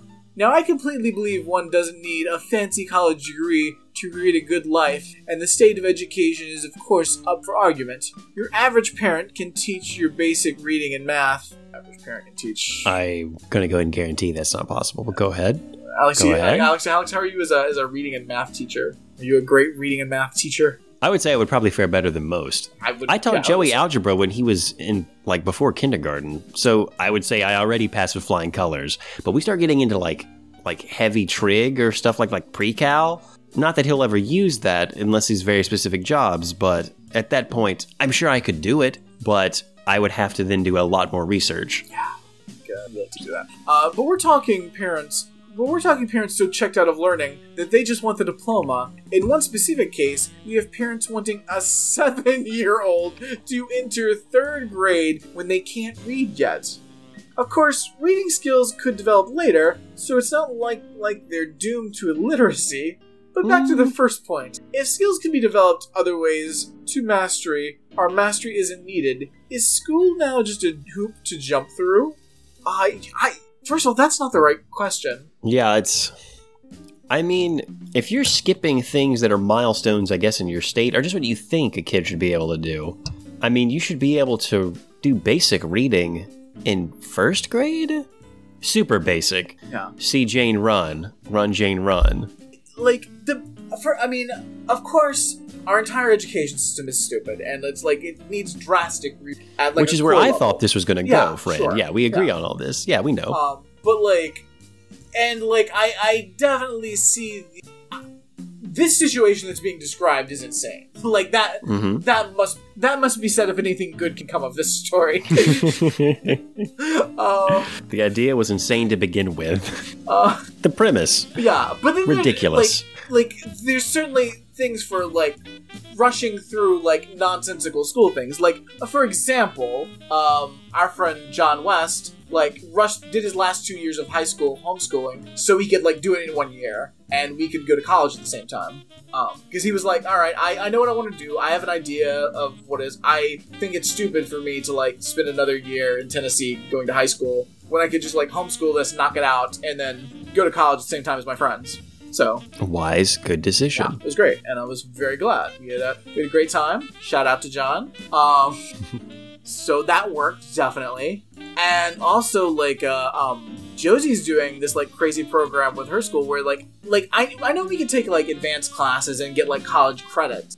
There was, some things you could jump through and get some, a couple of credits. But, the way they do in Florida, and, it just may be everywhere now. I know it's a lot more places now. But that's much more of a defined system with a lot more specifics. And, if, she stays in, at the program she's going, basically, she's getting high school and college credit at the same time. And theoretically, by the time she's done with high school, she will have, either an associate's or, the credit equivalent of an associate's degree when she graduates high school.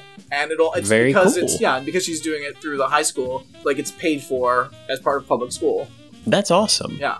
So, and that makes sense because, you're having to reach for a lot of that shit in college anyway. So, it's awesome, especially if you can get ahead, especially with the crushing student debt situation. It makes sense to, get that stuff ahead.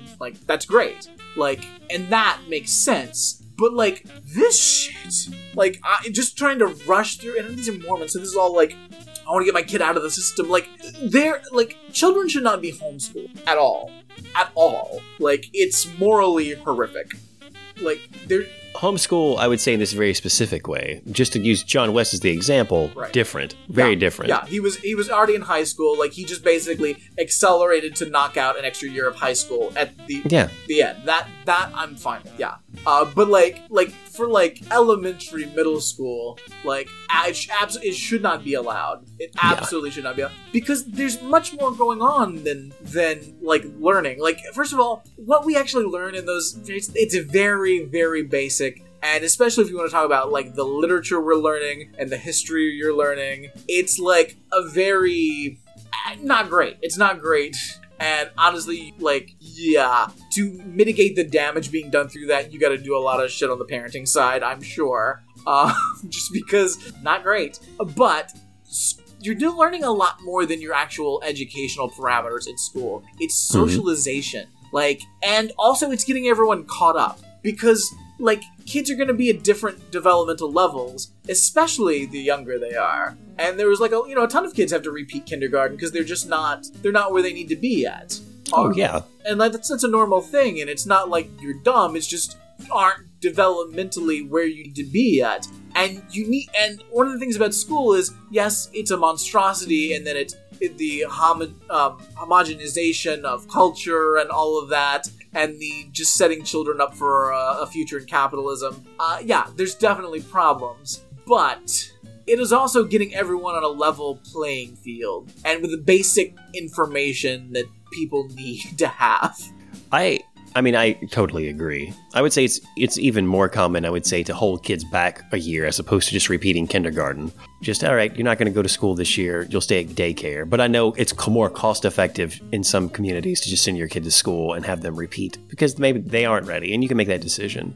I'm really more intrigued with the stuff that's later in life, like the things that John West did. Hey, I'm just going to go ahead and accelerate through the last times of high school. Part of me is a little... Because high school, I would say, would be the precipice of where that starts to make more sense. Because you were right. Yeah. Middle school, elementary school, valuable social skills are being learned. There's a lot of other stuff that's happening more than the sum of just, let's learn geography, let's learn history, let's focus on basic grammar and reading and also math. The other stuff, science, We'll do some semblance of that, but you're not going to get, we're not doing anything. But the thing you just said that they're doing in Florida for, Josie, the kids to where they can get college credit and basically have the equivalent of associates, I think is fucking amazing because a lot of that early college stuff is just, there's a lot you learn when you go to college for the first time and are alone and independent, or even if you go to a community college, that you are learning that's at a different level than just high school. However, the basic stuff is very boring and it is often redundant because everyone's trying to catch up in some respects. Yeah. Where if you could just skip all that entry level stuff and immediately go in,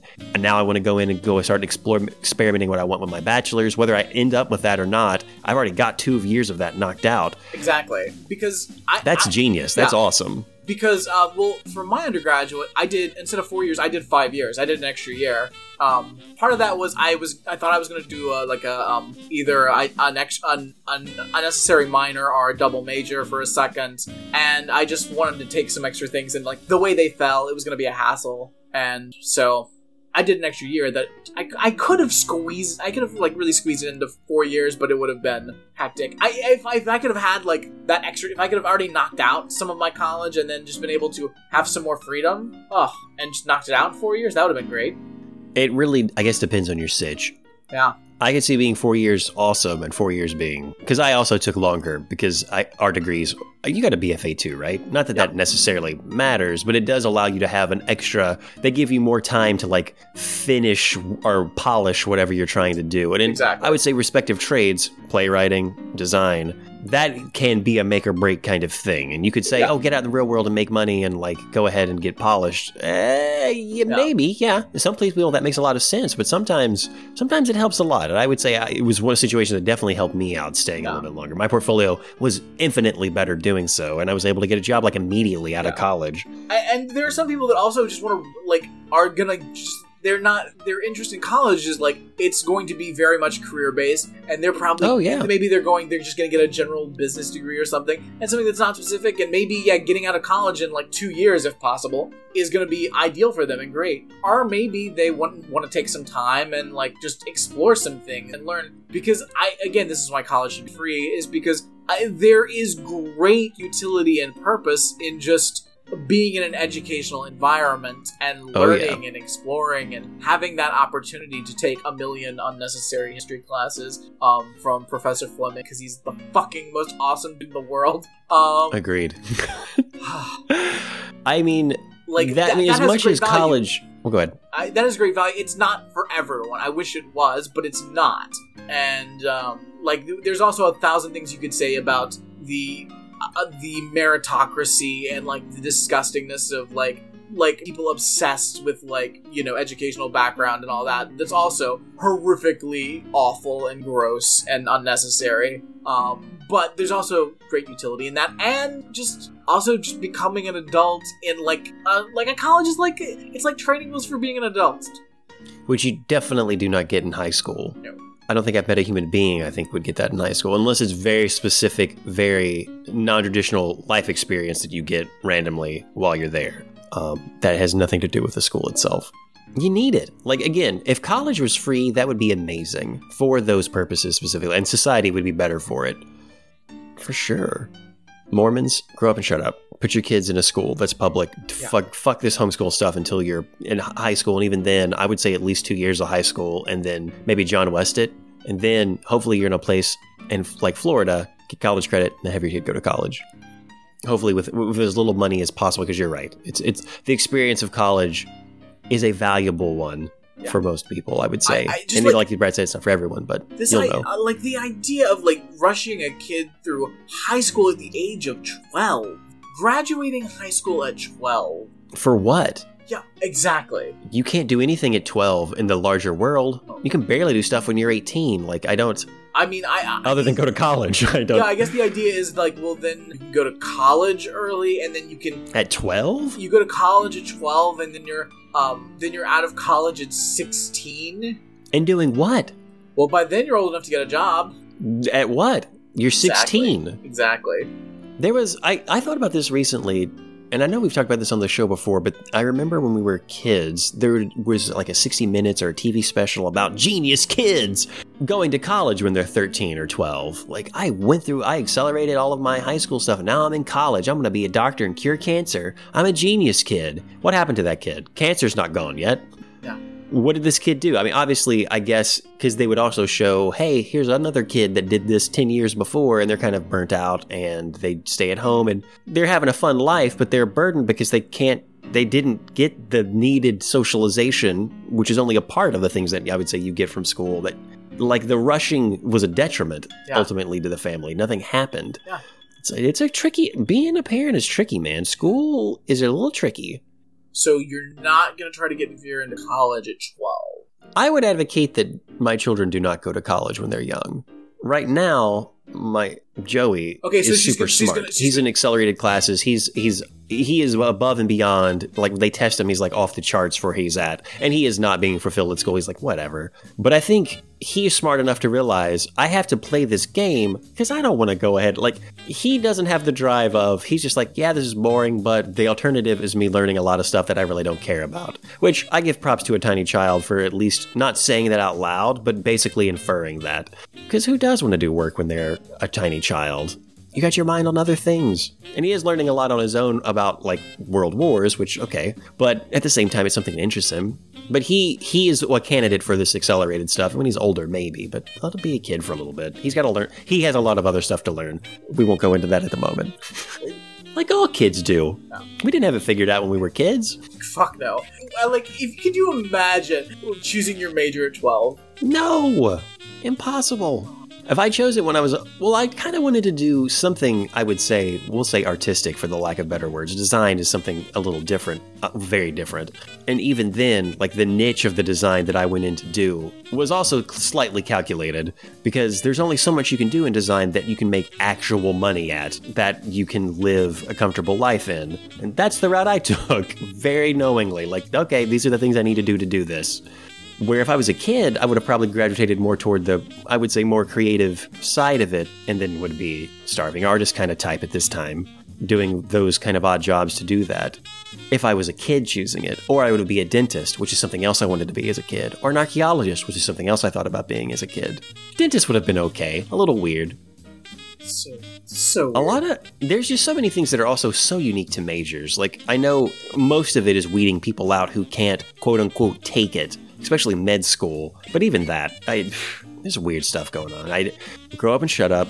We've already told you what you need to do with your kids. Don't homeschool them. But Alex, is school just a hoop to jump through? Is the question? Yeah, and sometimes you need to jump through a fucking hoop. Yeah, it teaches you how to jump through hoops. Jumping through hoops is important. As an important life lesson at times. Guess what you're going to spend the rest of your life doing? Jumping through fucking hoops. Ramjack, episode 500. Is this a hoop? Is this one of the hoops I was supposed to jump through 500 podcasts with my friend? We'll find out in 500. But instead, we rushed through high school at 12 and never became friends. I was going to say, should we just rush to 500 next episode? I mean, there's just a few episodes out. Do we really need to do the others? The three? Guys, welcome to episode 2000. Yeah. We skipped the hoops. Yeah, we've realized that they were 500, 600, all the ones in between up to 2000. Just hoops to jump through. Is episode 497 through 1999 just hoops? For the next 100, we really should just do random numbers. Well, welcome to the second episode 2. 2000, episode 2, 36, 2. I mean, how will I figure out how to spell words with the title then? That'll be very confusing for me. I mean, another hoop. What is life but a series of hoops we jump through, right? So many hoops! Hoop theory. Think about it. Welcome to Hoop Theory TikTok. Life is a series of hoops. I cannot express this enough. Happy holidays, listeners. Holidays. Happy holidays. Thank you so much for listening to Ramjack. Thank you for jumping through these hoops with us. It's greatly appreciated. Ramjackpodcast.com is the website. Go to the Facebook group. It's also a hoop. It's also a hoop. You know that Facebook hoop? Well, there's a hoop beyond that hoop, and it's the Ramjack Facebook group. Tons of hoops there to consider jumping through. Who's holding the hoop? What is your take on the jump to go through said hoop? Do you jump or do you step through? You'll learn all about this in Hoops, A Ramjack Dream, coming to audiobook and booksellers near you. Working title. We're still going through hoop theory, but you know, look for that in the holiday season of 2021. Funds will go toward the Ramjack Nights Network. If you order now, you get a special certificate that talks about how you'll get the book mailed to you at some point between February and December of next year. Trust on that. We also have a YouTube channel. Get at us if you want to. We advocate that you show us your fears. Please send us drawings of your fears, hopes, hoops, whatever you want to send us a drawing of. Also, what should we do for episode 500? Right now, that's a big hoop that we have to jump through. We're taking ideas for episode 500 if you have them. Now, we aren't taking demands for episode 500. Not part of the plan. I will know that. You do not control us. You can't control us. Can't! Won't. Don't even try it. You can suggest. You can politely, and I would even say casually suggest. Don't make it official. Don't make it like all like to whom it may concern at the fine establishment of Ramjack. You can do that. That's soon fine. To be the Knights Network. Soon to be New York Times bestseller 5 times over at some point between February and December of next year. Get rid of all of that filigree. This isn't college. Whatever. This isn't the Ramjack School of Podcasting and Life. Coming 2024. We got a plan. What should the plan be for 500, though? We didn't factor that into everything. Yeah, that's the thing we got to worry about right now. We saw the forest. I need the tree of 500, if you will, to put it in a metaphor for you. Yes. Thanks, Brad. Another year. Great doing the podcast with you. Seriously. Fun times. I appreciate it. Absolutely. And friends, we hope your holiday celebration is great. We do have some breaking very bad news. It looks like all the cookies and milk left out for Santa have been replaced with Spam and Oreo sandwiches with extra mayo. Who could have done such a thing? Clearly it's Gadianton's Robbers.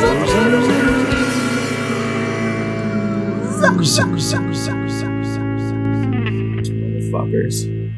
They got him. Running around in ye olden times. Replacing cookies and milk with Spam and Oreo mayonnaise sandwiches. I'd say more mischievous than like robbers and murder. I guess it technically counts as theft. Well, I mean, but it's murder? One of their secret signs and secret actions that they have so many of. Cool club. Glad I'm a part of it. Yeah, it's pretty cool. Glad I was sorted into that Mormon enemy camp. Okay. It's weird that you would frame everything to be like you versus the world, but okay. Gadianton's clan. Got it. Better that than that Noah bullshit. Ugh, boring. A bunch of losers. What a, like, I'm sure that is, like, taboo. Not taboo. I'm sure it's scandalous to take such a quiz as a Mormon. Ooh, what enemy of my own people would I be? Yeah, really? That's... Huh. What if I just left the church and became an enemy? What if I joined Gadianton's group? Should I even be taking this quiz? It's a real bad boy. It's a real Gadianton robbers and murderers. I took the quiz. What? That's right. Bad boy. Gadianton's over here. Oh my god, swoon. Swooning Mormon here. Yikes. Yikes indeed. Ugh. Look, the people will say. And if they're quiet, we'll come up with something. Guys, listen. You're listening to the end of the podcast. That's after the end of the podcast. I don't really know what the hell we call this, but this is where the magic happens. Listen, yeah. We have no fucking idea what we're going to do. It's like coming up, and we need to do something, and like right now there's nothing on the table, so... Do we have any secrets? No, I'm out of secrets. I think we're out of secrets. I mean, you may have secrets. I don't keep secrets. You can't remember what like you were going to talk about from like 5 minutes ago. So true. If you had a secret, you've probably already forgotten it. There is something that's a little funny that happened through my email, Brad. Oh. Someone tried to extort me through email. Oh, newsflash! Did they get you? Apparently, they have video of me with. Oh. We'll say masturbating to pornography. Now they were able to record my face and the video at the same time. Wow. Quite the effort from a technological standpoint. And they have that, and they're going to send it to all the contacts that they actually stole through whatever device I was using if I don't give them $3,000 cash. Now, don't worry. This was immediately sent to my spam folder, and Google has a huge notification at the top. This is spam. Most people get. This is obviously not real. Don't respond to this. However, you could dismiss this because it might just be Google wants you to get caught. Like, I mean, that's just, you should give them money because, like, Google isn't on your side. Google wants you to not give them the money because if you don't have the money, you're not spending it on Google ads. True. Think about it, Alex. Think about it. Google's not on your side. Has Google ever been on your side? The funniest part of this is... They're the ones giving you the pornography. There's a button below the message that says... it's a tantamount to, no, this is actually a legit extortion email. I must pay them money or else all my contacts will see me. Oh, no. My weird pornographic, my shameful pornographic habits. Oh, no. Which reminds me of Jeffrey Toobin, obviously. And did you see Malcolm Gladwell, defending Jeffrey Toobin? No. He was like, it was the most, it was just an article by Jeffrey Toobin, and for some reason they quoted Malcolm Gladwell in it. Like, why you would ever think, hey, let's see what this dumbass has to say about any event ever. And he came out and he was like, I don't really understand what the big deal was. I mean, I think it's just a problem that we live in just too much of a puritanical society. You think the problem with a guy masturbating on a Zoom call at work is that, it's too much, Catholic Puritanism? No, I think it's, that he was, masturbating on a Zoom call at work. That was the problem. I mean, and that's a pretty big problem. Let's be honest with ourselves. If that happened to any of us, it would be like, whoa, not cool. Obviously not cool. This is an HR issue. Goodbye. What excuse did Toobin have? Because I don't remember what he said. I don't know if he... I think Jeffrey Toobin's... I made the correct decision of just, I'm not here. Nobody sees me. Goodbye. I think he just... disappeared out of polite society. Just, turned into a vapor cloud and just dissolved. I think that's the only real option, though. True. I don't know what your other option is, Jeffrey Toobin. It's just... I think you say, whoopsie daisies...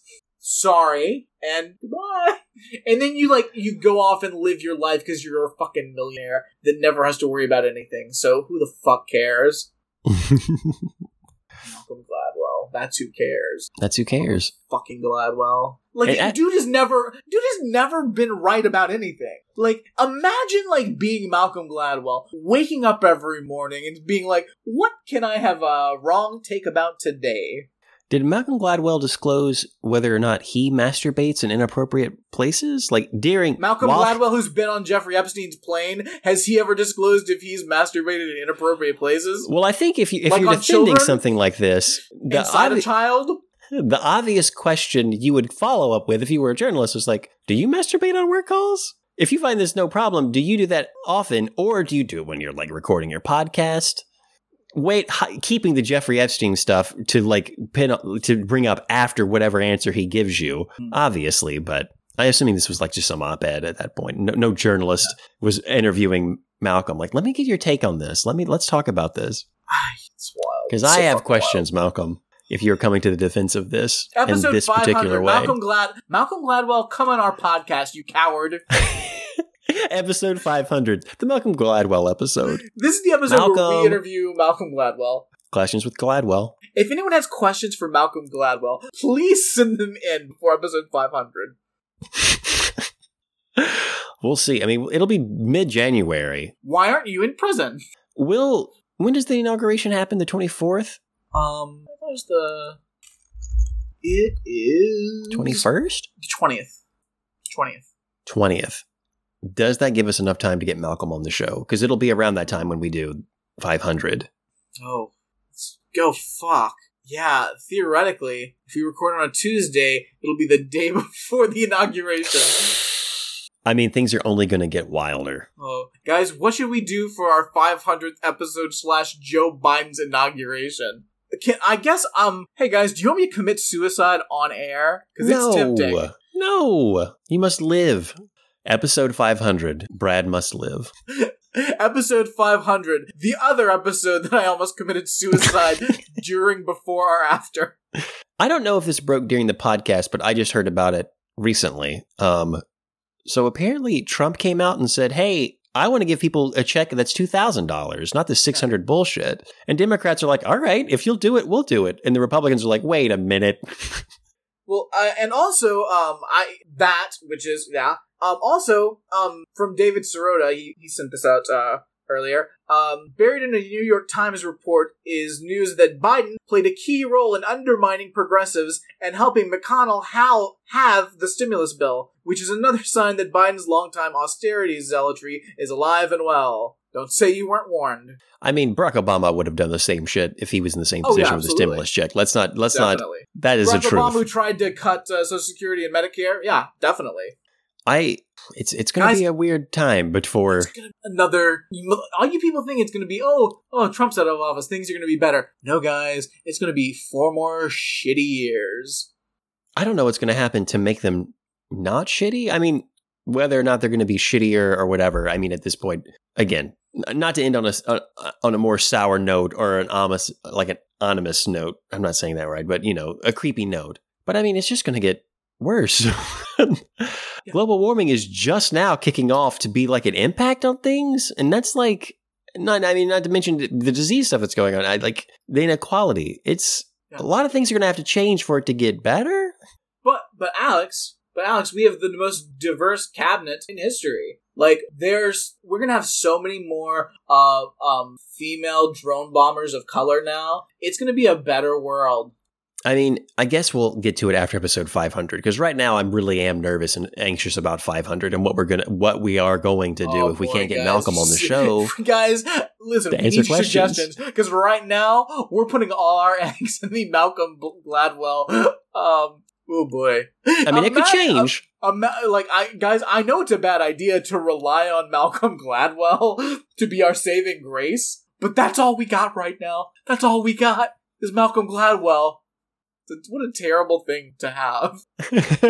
I mean, it's early. I mean, we got many days before then. I mean, it's just right now. Gonna need artificial anxiety. Everybody. Yeah, like literally anything that's better than Malcolm Gladwell is on the table. We are open and receptive. We are refreshing our feeds even now, and the podcast hasn't even come out yet. No, I still gotta edit this. You gotta edit. I if anything, because this is it. This is it.